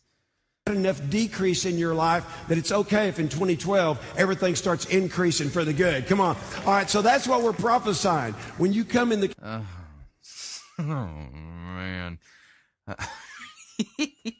Yo, you're prophesying increase. Well, good on you. the Cathedral of Frisco, you're going to hear a word from God for you. And I just trust that you'll take that, that you'll receive that. But what do we mean when we say increase? It means to become greater. Yeah, well, that's the definition of the word. God wants you to become greater this year. You know why? I want- Yeah, funny because I remember a passage where John the Baptist says that Jesus must increase, I must decrease. Oh yeah, I'm sorry, that wasn't in 2012. If the, if John the Baptist were alive today in 2012, Jesus uh, he would say Jesus has to decrease. Uh, it's my year to increase. I want you to become greater because you're His son and you're His daughter. God doesn't create junk. He doesn't create Notice he's not reading a biblical passage. These are just his ideas. These are just flat out just assertions on the part of Keith Craft. funk. He creates awesome people just like you. And so he wants you to increase and become greater this year. Increase, what does it mean? It means to advance in value. You know that the devil, the enemy of your soul, which is real, by the way, he's real, the devil's real. You know that what he's tried to do ever since the day that you were born is to cause you to feel like that you're not that valuable? Whether it was through a divorce that your parents had and it disillusioned See, that's what the devil's all about. He just wants you to make you feel not valuable. Yeah, that old trickster, the devil. I mean, he just doesn't want you to know your true worth. That's what he's all about. illusioned you, whether you're one of the one out of every three people in the United States that's been verbally, physically, or sexually abused. The enemy has tried to do everything he can to diminish who you are and to diminish who God is in your life. And so it's God's way that we increase. It's the way of God. What does that mean? Well, you're not preaching from a biblical text. Sounds like you're just making up your own theology here. That means that we advance in value. Can I give you some great news? How many of you have a job? How many of you want a better job? How many of you just want a job? All right. Let me just tell you this. When your value increases, your value in the marketplace increases. Wow, that's some great news. I so my if, if my value of my personal worth increases, so does my 401k. Oh, this is such great news. Wow, I'm just um, just dumbfounded. So basically the gospel is all about net worth. Uh-huh. That's why increase has to start on the inside before it can happen on the outside. God wants you to increase. Increase, what does it mean? It means to become brighter, more vivid. Have you got one of those newfangled TVs that have the vivid, that have the regular, the whatever the, the different pictures are? But vivid is usually the best picture on the television. Why is that? Yeah, why is Vivid the best picture on the television? Because God wants you to become brighter. The first Really? Oh, I never exegeted the picture settings on my television before. I'd never heard a, preacher do that. You know why there's vivid on your television set? Because that's proof that God wants you to be brighter. Oh, you have got to be kidding me. first act of God was He said, Let there be light. And there was light. Why? Because the world was full of darkness, it was void, it was without shape, it was without form. And God said, Let there be light. In our lives, sometimes there's darkness. In our lives, sometimes. Yeah, just a little, you know, just a smidge, you know, not too much. Just, you know, like when you turn the light off. Sometimes things don't have shape. Things aren't working like they're supposed to work. But God says to us, let there be light. When He increases us, He brings light into our darkness. He brings light into our So depression. he's allegorizing the Genesis text. Nice. When people are depressed and feeling depressed, it feels very dark. When you increase, God turns up the wattage. He turns the dimmer switch all the way up. What does it mean to increase? It means to rise. It means to elevate. It means this year, everything in your life is going not down, in Jesus' name. That's what's happening, and that's what's going to happen. Now, some of you might see some people raising their hand like that, and it just seems like a quick grab. That's because you don't realize it, but as I'm speaking, words are just going out either right over your head, right into your ear, right into your heart, or right past you. How many of you ever felt like you've been talking to somebody and it was like going right over their head? Come on, they weren't even listening. Well, around here, um, Oral Roberts, who went to be with the Lord this last year, he said something that really affected me years ago, and here's what he said. He said, Blessings are always coming our way. We either reach out and grab them or they pass us by. And so I begin to t- Just a reminder, uh, Oral Roberts, uh, that quote is not found in the Bible. It's not there anywhere. That's just a quote from Oral Roberts, not from the Bible.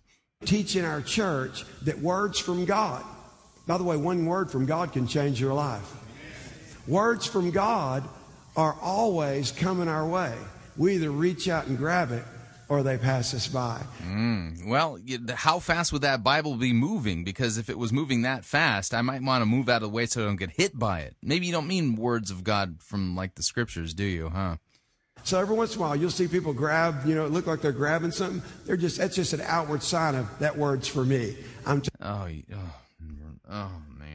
Taking that word. And every word that I grab and I begin to apply in my life, guess what? I empower the word of God to empower me and change my life. Really? You got a Bible verse that says that?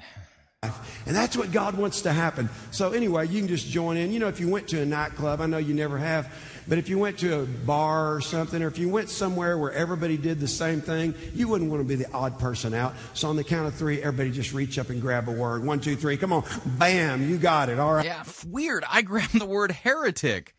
Strange. And it came right out of the headphones, you know, while you were preaching. I- I guess that means you're a heretic. All right. Y'all are doing good.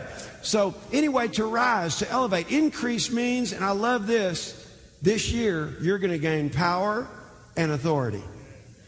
Come on, you receive that word? You're going to gain power and authority. Divine facts about increase. This is in your notes. Fill in some blanks with me. Increase is the way of God. Can you say that with me? Increase is the way of God. In other words, another way of saying it is increase is how God rolls. God rolls with increase. God's not about decrease, God's about increase. Increase is the way of God. The Bible says in the book of Deuteronomy, the first chapter, and I'm going to, I'm going to read you a few scriptures, a few words today that God's going to impact your life with. But the Bible says in Deuteronomy, the first chapter, the 10th verse, the big Bible in the sky, if you don't have yours, the Lord your God has multiplied you, He's increased you, and here you are today as the stars of heaven in multitude. Now I'm gonna now I'm gonna speak over your life. So just let, Uh, okay, that's out of context. let me be let me be a, a priest for a minute. All right, raise both hands or raise your, your right hand, and let me speak this over you. May the Lord God of your fathers make you a thousand times more numerous than you are, and bless you as He has promised you. Put an amen on that. A thousand times more. That'd be all right this year, wouldn't it? This is painful. Just God just bless me a thousand times more. Do the person a favor next to you and just let God speak to you and just turn to them and say, God's going to bless you a thousand times more this year. Come on, just be God. Just say, God's going to bless you a thousand times more. Everybody say, I receive. Yeah, Bible hopscotch here, just you're ripping verses out of context, and yeah, I'll pray the thousand times more thing. Uh huh. You know, this reminds me of a biblical passage, Second Timothy chapter three. Understand this, starting at verse one. Uh, understand this, Second Timothy chapter three, verse one. In the last days there will come times of well difficulty. People will be lovers of self, lovers of money proud, arrogant, abusive, disobedient to their parents, ungrateful, unholy, heartless, unappeasable, slanderous, without self control, brutal, not loving good, treacherous, reckless, swollen with conceit, lovers of pleasure rather than lovers of God, having an appearance of godliness, but denying its power. Uh, avoid such people, for among them are those who creep into households, capture weak women, burdened with sins, and led astray by various passions, always learning and never able to arrive at the truth. Just as Jannes and Jambres opposed Moses, so these men also oppose the truth. Men corrupted in mind, disqualified regarding the faith. But they will not get very far, for their folly will be plain to all, as was that of those two men. Yeah. yep, that's what we're seeing here. This is just folly. Believe that. All right, increase. Increase is the way of God. That's how God rolls. Increase is the will of God. We talked about this in our State of the Church address uh, at the first of this year, the second week of January. Increase is the will of God. The Bible says in Isaiah 9 7 that to the increase of his government there will be no end. And I love this. Jesus, when he was born, he was announced as Christ the Lord. Unto us a son is given, unto us a child is born, Christ the Lord, Christ the Lord. So, literally, as a baby, he was proclaimed as Lord. But watch this. That's in Luke, the first chapter. In Luke, the second chapter, here's what we find. That by, we, by the time we get to the 52nd verse, the Bible says that Jesus increased in wisdom, stature, and favor with both God and man. Yeah, and when you read that in context, it's because that's the bridge between when he was a child and when he's an adult. The rest of his childhood's missing from all of the Gospels. This isn't teaching that we increase, it's talking about the fact that he grew up.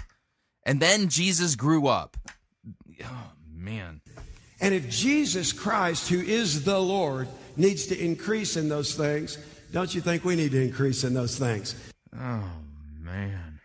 So, this is our year of increase. It is the will of God, and then increase is the want of God. I want to talk about for the next few minutes how to increase in the way of God. If this is the way God rolls, then we need to roll with God.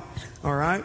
You have not sufficiently demonstrated from any passages in context. Can you show me this from the writings of the church fathers, this great doctrine of increase? I mean, seriously, what is this? Just plain out money loving narcissist Jesus. So, Deuteronomy, the fifth chapter, let me just lay some foundation for you. In the 32nd verse of Deuteronomy 5, the Bible says, Therefore, by the way, is this the biggest pulpit you ever seen in your life? Some of my guys had this made for me. This thing is, I even feel small behind it. I thought, what a beautiful pulpit, though. Isn't that, isn't that awesome? They had it handmade for me. That's out of oak. It weighs about 400 pounds. It's very heavy.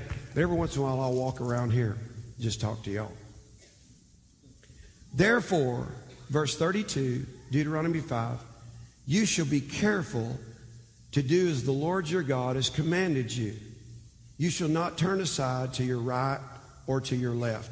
You ever have any things in your life that try to do? Now, notice what he's doing here. He's going back into do, do, into do, do, do, do, do, do, into Deuteronomy to the Mosaic Law, and basically coming up with this idea. You keep the Mosaic Law, and well, you know, you're going to increase because that's the way God rolls.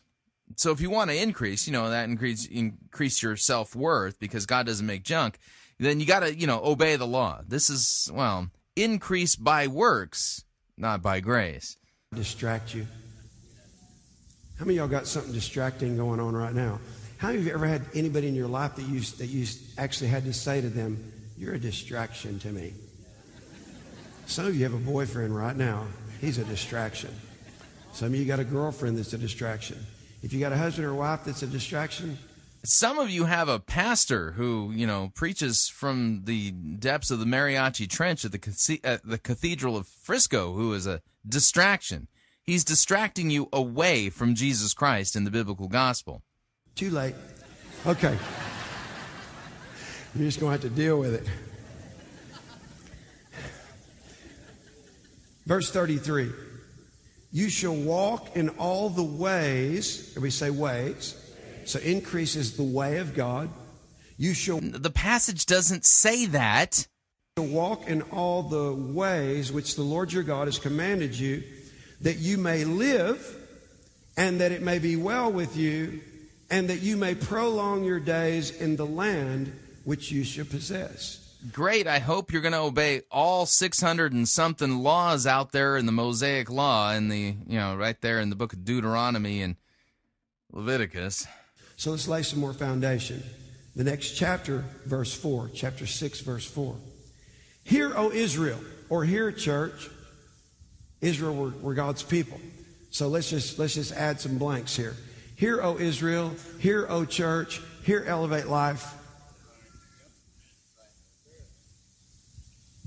So he's reading the Shema from Deuteronomy 6 4. Shema Ha Israel, okay.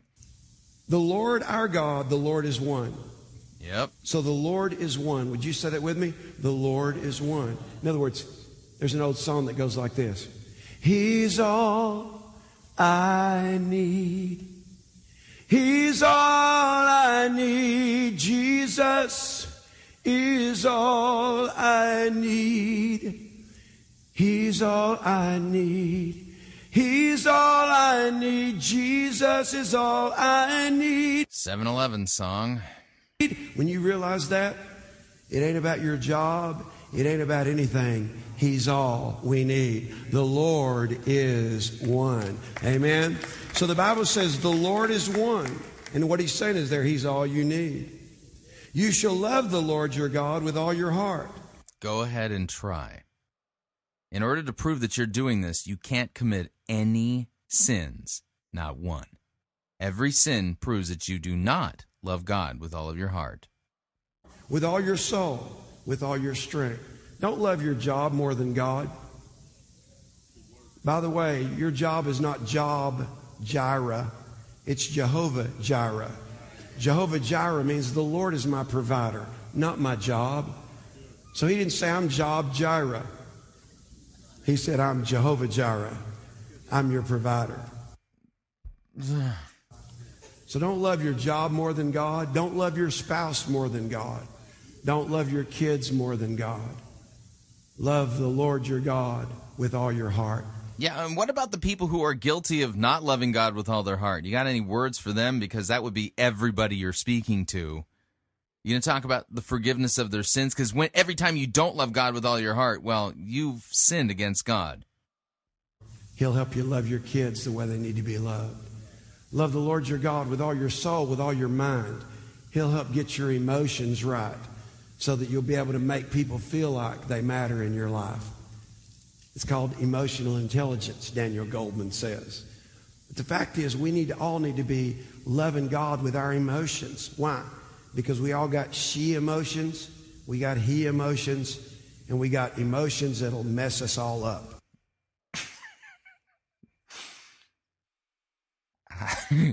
How does this guy have a megachurch? I have no idea. How many of y'all's emotions have messed you up before? Messed up a relationship before? Messed up a conversation before? Love the Lord with all your heart, with all your emotions. Just binding people to the law. As if, you know, just love God with all your heart. Like, no, that's really easy. I just, I never thought of that. Let me try it. Love the Lord with all your strength. And these words which I command you today shall be in your heart. You shall teach them diligently to your children, and shall talk to them when you sit in your house. When you walk by the way, everybody say, walk by the way.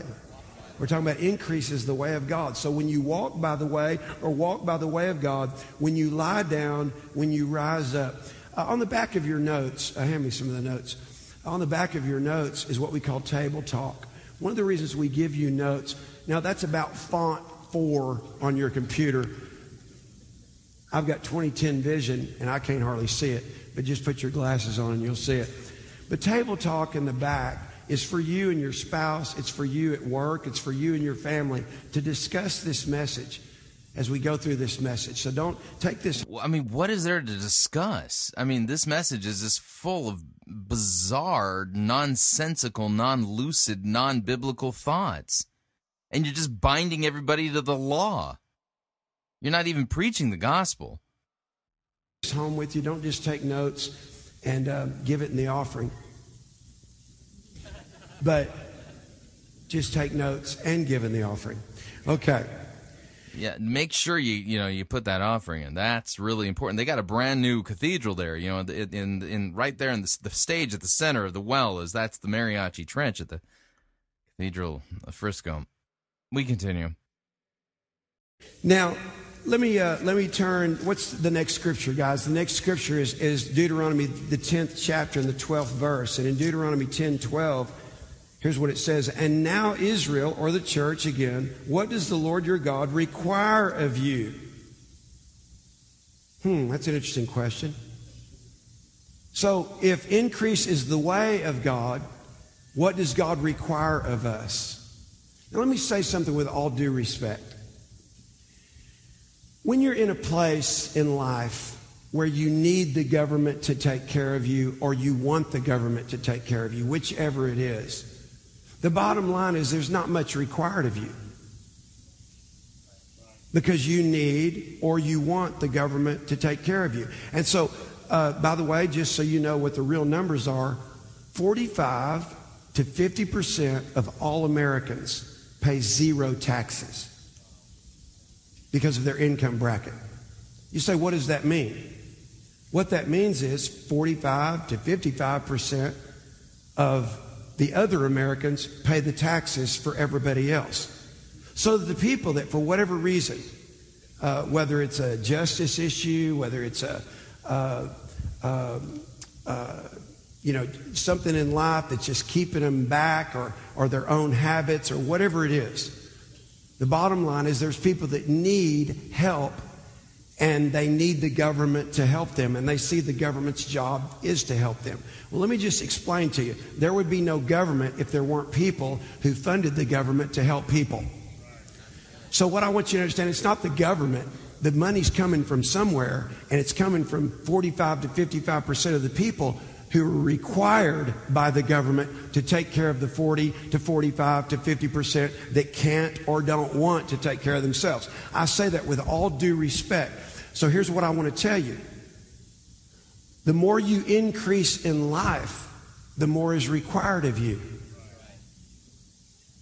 Well, count me out. I, I like to take it easy and, you know, not work so hard. So I'm just going to, can I just stay the same or decrease so I don't have as much to do? You know how when you're living by yourself, how many y'all ever lived by yourself? If you didn't have the blessing of living by yourself, you don't know what I'm talking about. If you were like always in your mom or your daddy's home, hopefully there was some kind of requirement on you. I always asked my kids when they were growing up, I said, What are you contributing to our family? This is when they're five and six and seven and eight. What's your contribution? What are you doing to contribute? We're not just here to put a roof over your head. We're not just here to feed your face. We're not just here to give you money to go have fun. What are you contributing? Well, hey, I'm just part of the family and I just deserve you to take care of me. Now, what's really weird is I've heard Rick Warren use this exact same sermon illustration. You decided to have me. I did not decide to be here. So give me your money, give me a roof over my head, and I ain't going to do what you say because you're an idiot. Now, I know there's not a lot of kids like that.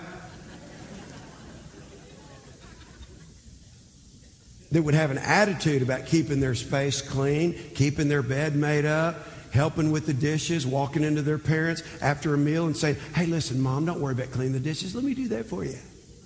Because I'd like to be able to contribute something for living here since I don't pay anything.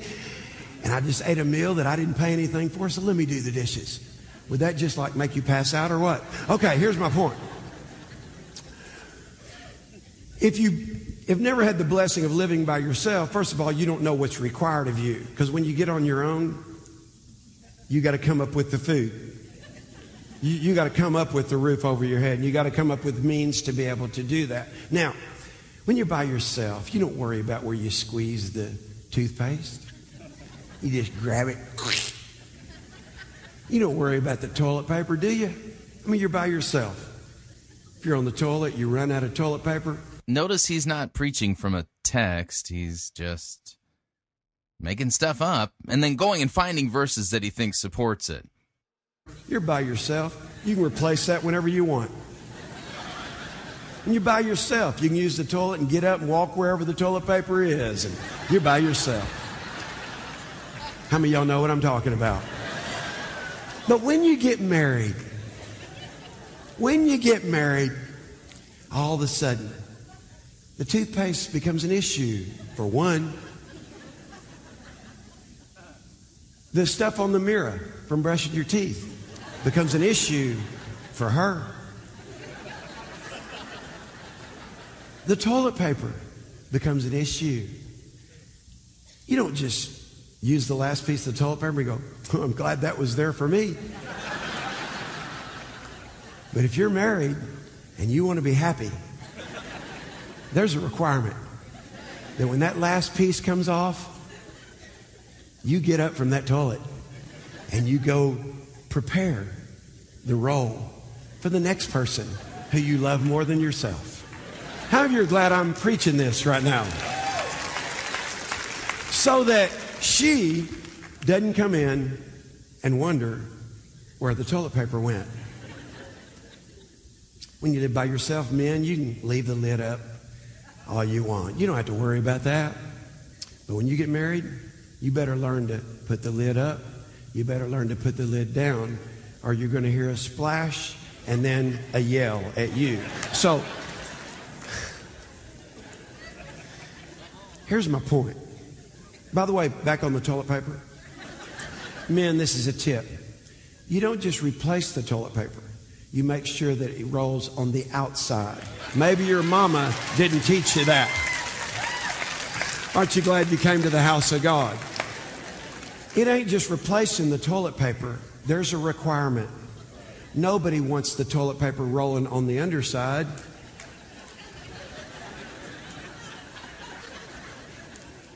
It's on the outside where it's just there and ready.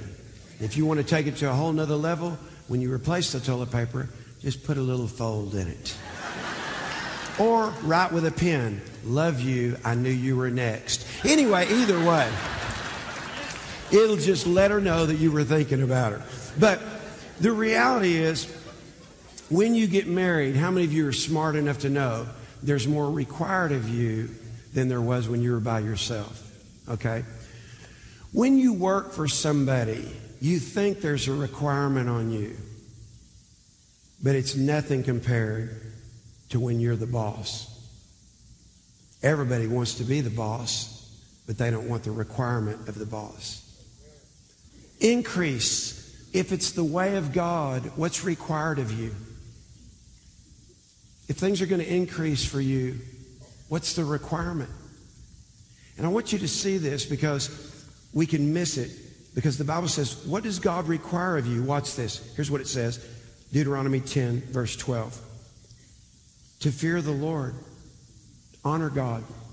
Doesn't mean to have fear, it means to honor. What's required if God's increase is going to happen for your life is for you to honor God, watch, and to walk in His way. Not your way. No, the text out of context. It doesn't say before, in order for you to increase, you must do this. He's just reading from the law and then attributing rewards to it that he's made up. But to walk in His way and to love Him. You know, I don't walk around to my children and go, you know, you're required to love me. But I think when God says, what's required? I just want you to love me. You know, when you get married, you don't tell them, now listen, here's a part of our vows. I require you to love me.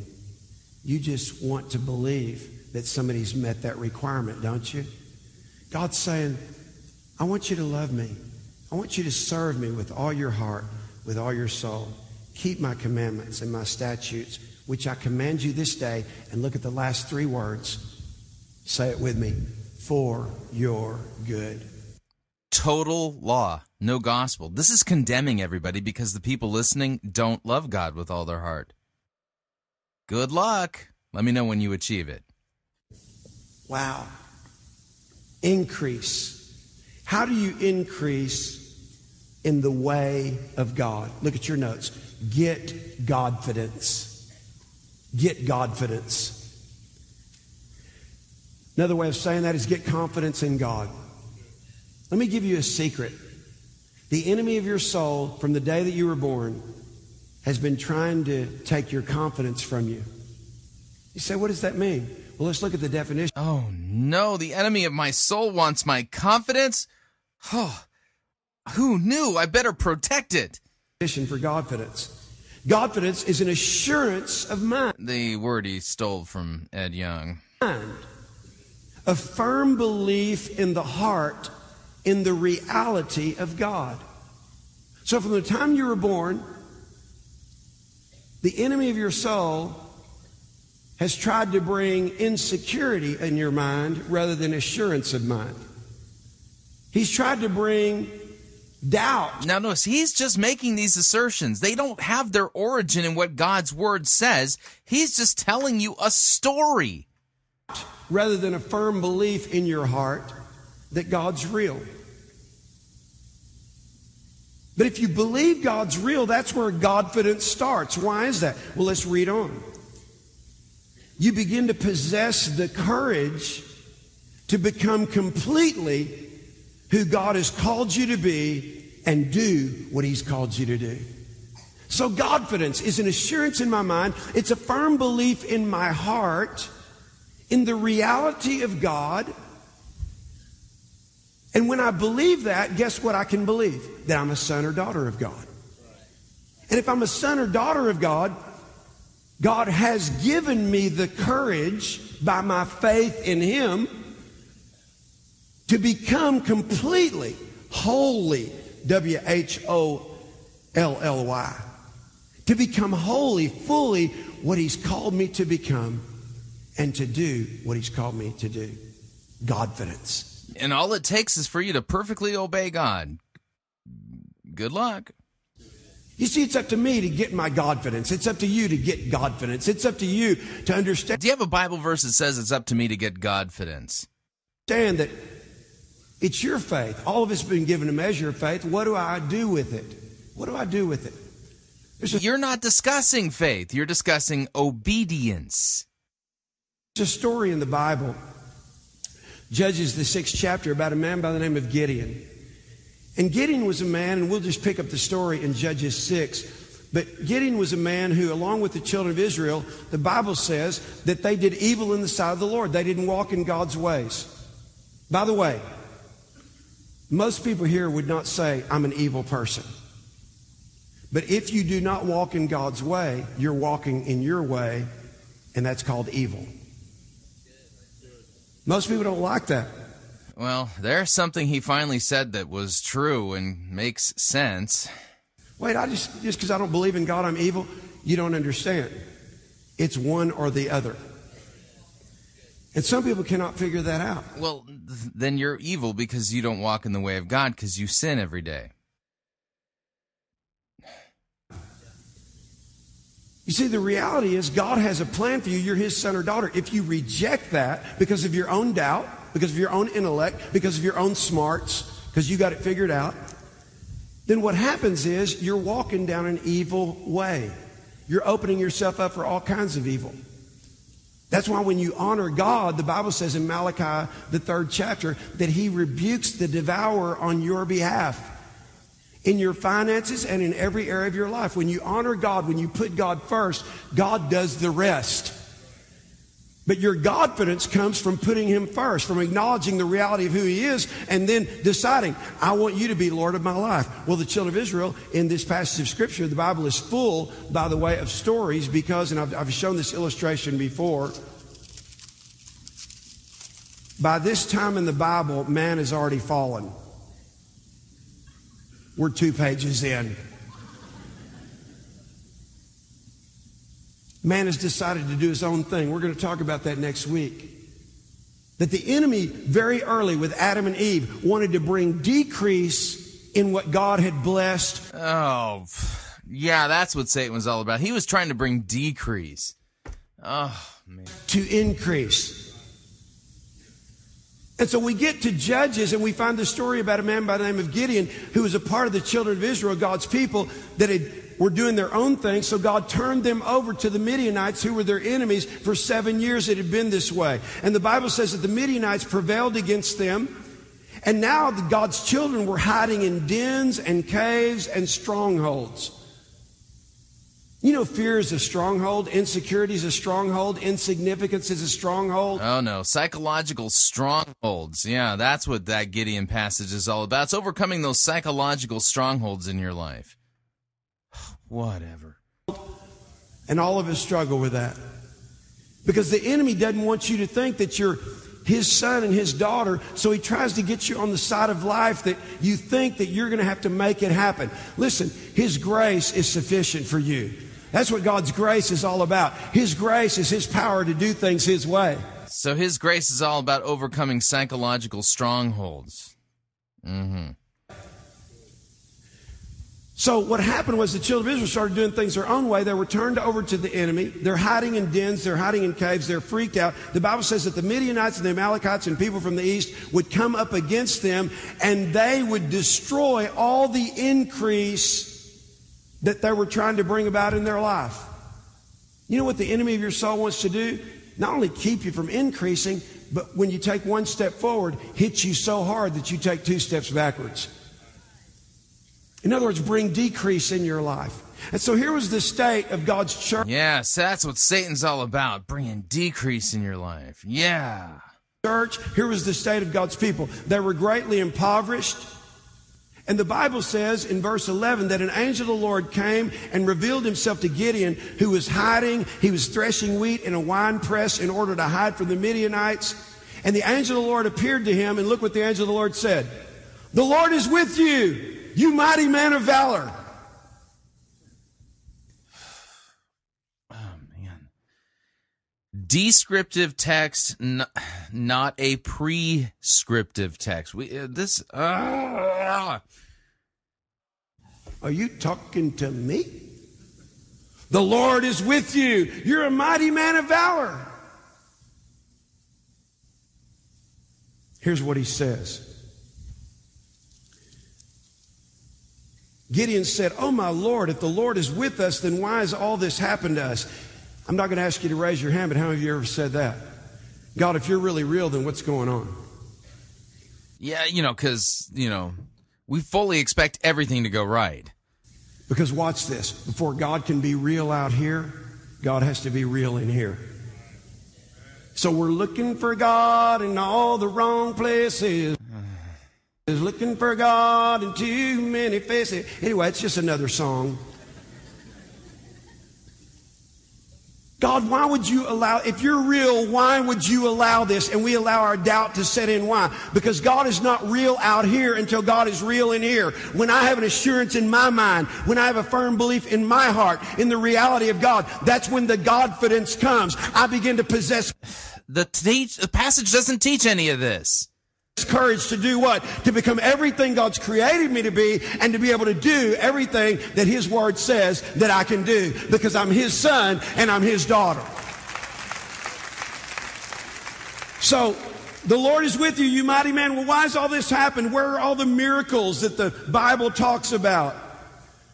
Did the Lord bring us up out of Egypt? But the Lord has forsaken us. He's delivered us into the hands of the Midianites. Then the Lord turned to him and he said, Go in this might of yours, and you will save Israel from the hand of the Midianites. So he said to them, Gideon says to God, Oh my Lord, well, how can I save Israel? Indeed, my clan is the weakest in Manasseh, and I am the least in my father's house. Look at verse 16. And the Lord said to him, Surely I will be with you. Why? Because you're my son, you're my daughter. I'm going to be with you, and you will defeat the Midianites as one man. Remember the scripture I read to you in Deuteronomy? That the Lord is one. When we become one with God, we are one with the Lord. Oh, no. Oh, it is a train wreck. In other words, it doesn't matter what your enemy is, you'll defeat that enemy because I'm with you. And so the first message to. So the enemy is, you know, like, you know, psychological strongholds of inadequacy and, you know, decrease in your life, you know, setbacks, burps, hiccups, you know, you know, when things go wrong, ra- you know, your 401k experiences a loss rather than a gain, you know. After seven years, to this Gideon who is hiding, who was fearful, the first message of God to him was, The Lord is with you. I want to say something to you today. I don't know where you what, what you're going through. I don't know what you're walking through. I don't know what your life is at this point. God does. But you came here today, so let me tell you what God wants you to know. It's the same message that he said to Gideon. The Lord is with you. Whether you realize it or not, the Lord is with you. And if the Lord is with you, guess what he wants to do? Bring Godfidence in your life. He wants And yet no passage says that. to bring confidence in your life. Why? That you can become everything that He's created you to become. And you can do what He says that you can do. That's what God wants you to know today. The Lord is with you. You may not feel like it, but the Lord is with you. So in your notes there, how do you get confidence? How do you how do you increase? Here's what you do. You say yes to your no. I'm not talking about So that's how you do it. You, you say yes to your no. your NO, I'm talking about your no. You know what I hope you leave here today with? That you know the Lord is with you. No matter what you're going through, but you came to the cathedral, you came to his house, his message to you is the Lord is with you. In your worst of circumstance, in your worst of situations, whether you caused what you're in or not, like the children of Israel did, the Lord is with you. And by the way, you're a mighty man, you're a mighty woman of valor. Uh, where to untangle this? Folks, this isn't biblical Christianity. This is scratching itching ears, telling people what they want to hear. This isn't sound doctrine. This is Bible twisting of the worst kind, of the basest kind. 1 Corinthians chapter 1 verse 18 for the word of the cross. I'm not hearing about the cross. The word of the cross is folly to those who are perishing, but to us who are being saved, it's the power of God. For it is written, I will destroy the wisdom of the wise, and the discernment of the discerning I will thwart. So, where is the one who is wise? Where is the scribe? Where is the debater of this age? Has not God made foolish the wisdom of the world? For since in the wisdom of God the world did not know God through wisdom, it pleased God through the folly of what we preach to save those who believe. For Jews demand signs, Greeks seek wisdom, but we preach Christ crucified, a stumbling block to the Jews and folly to the Gentiles.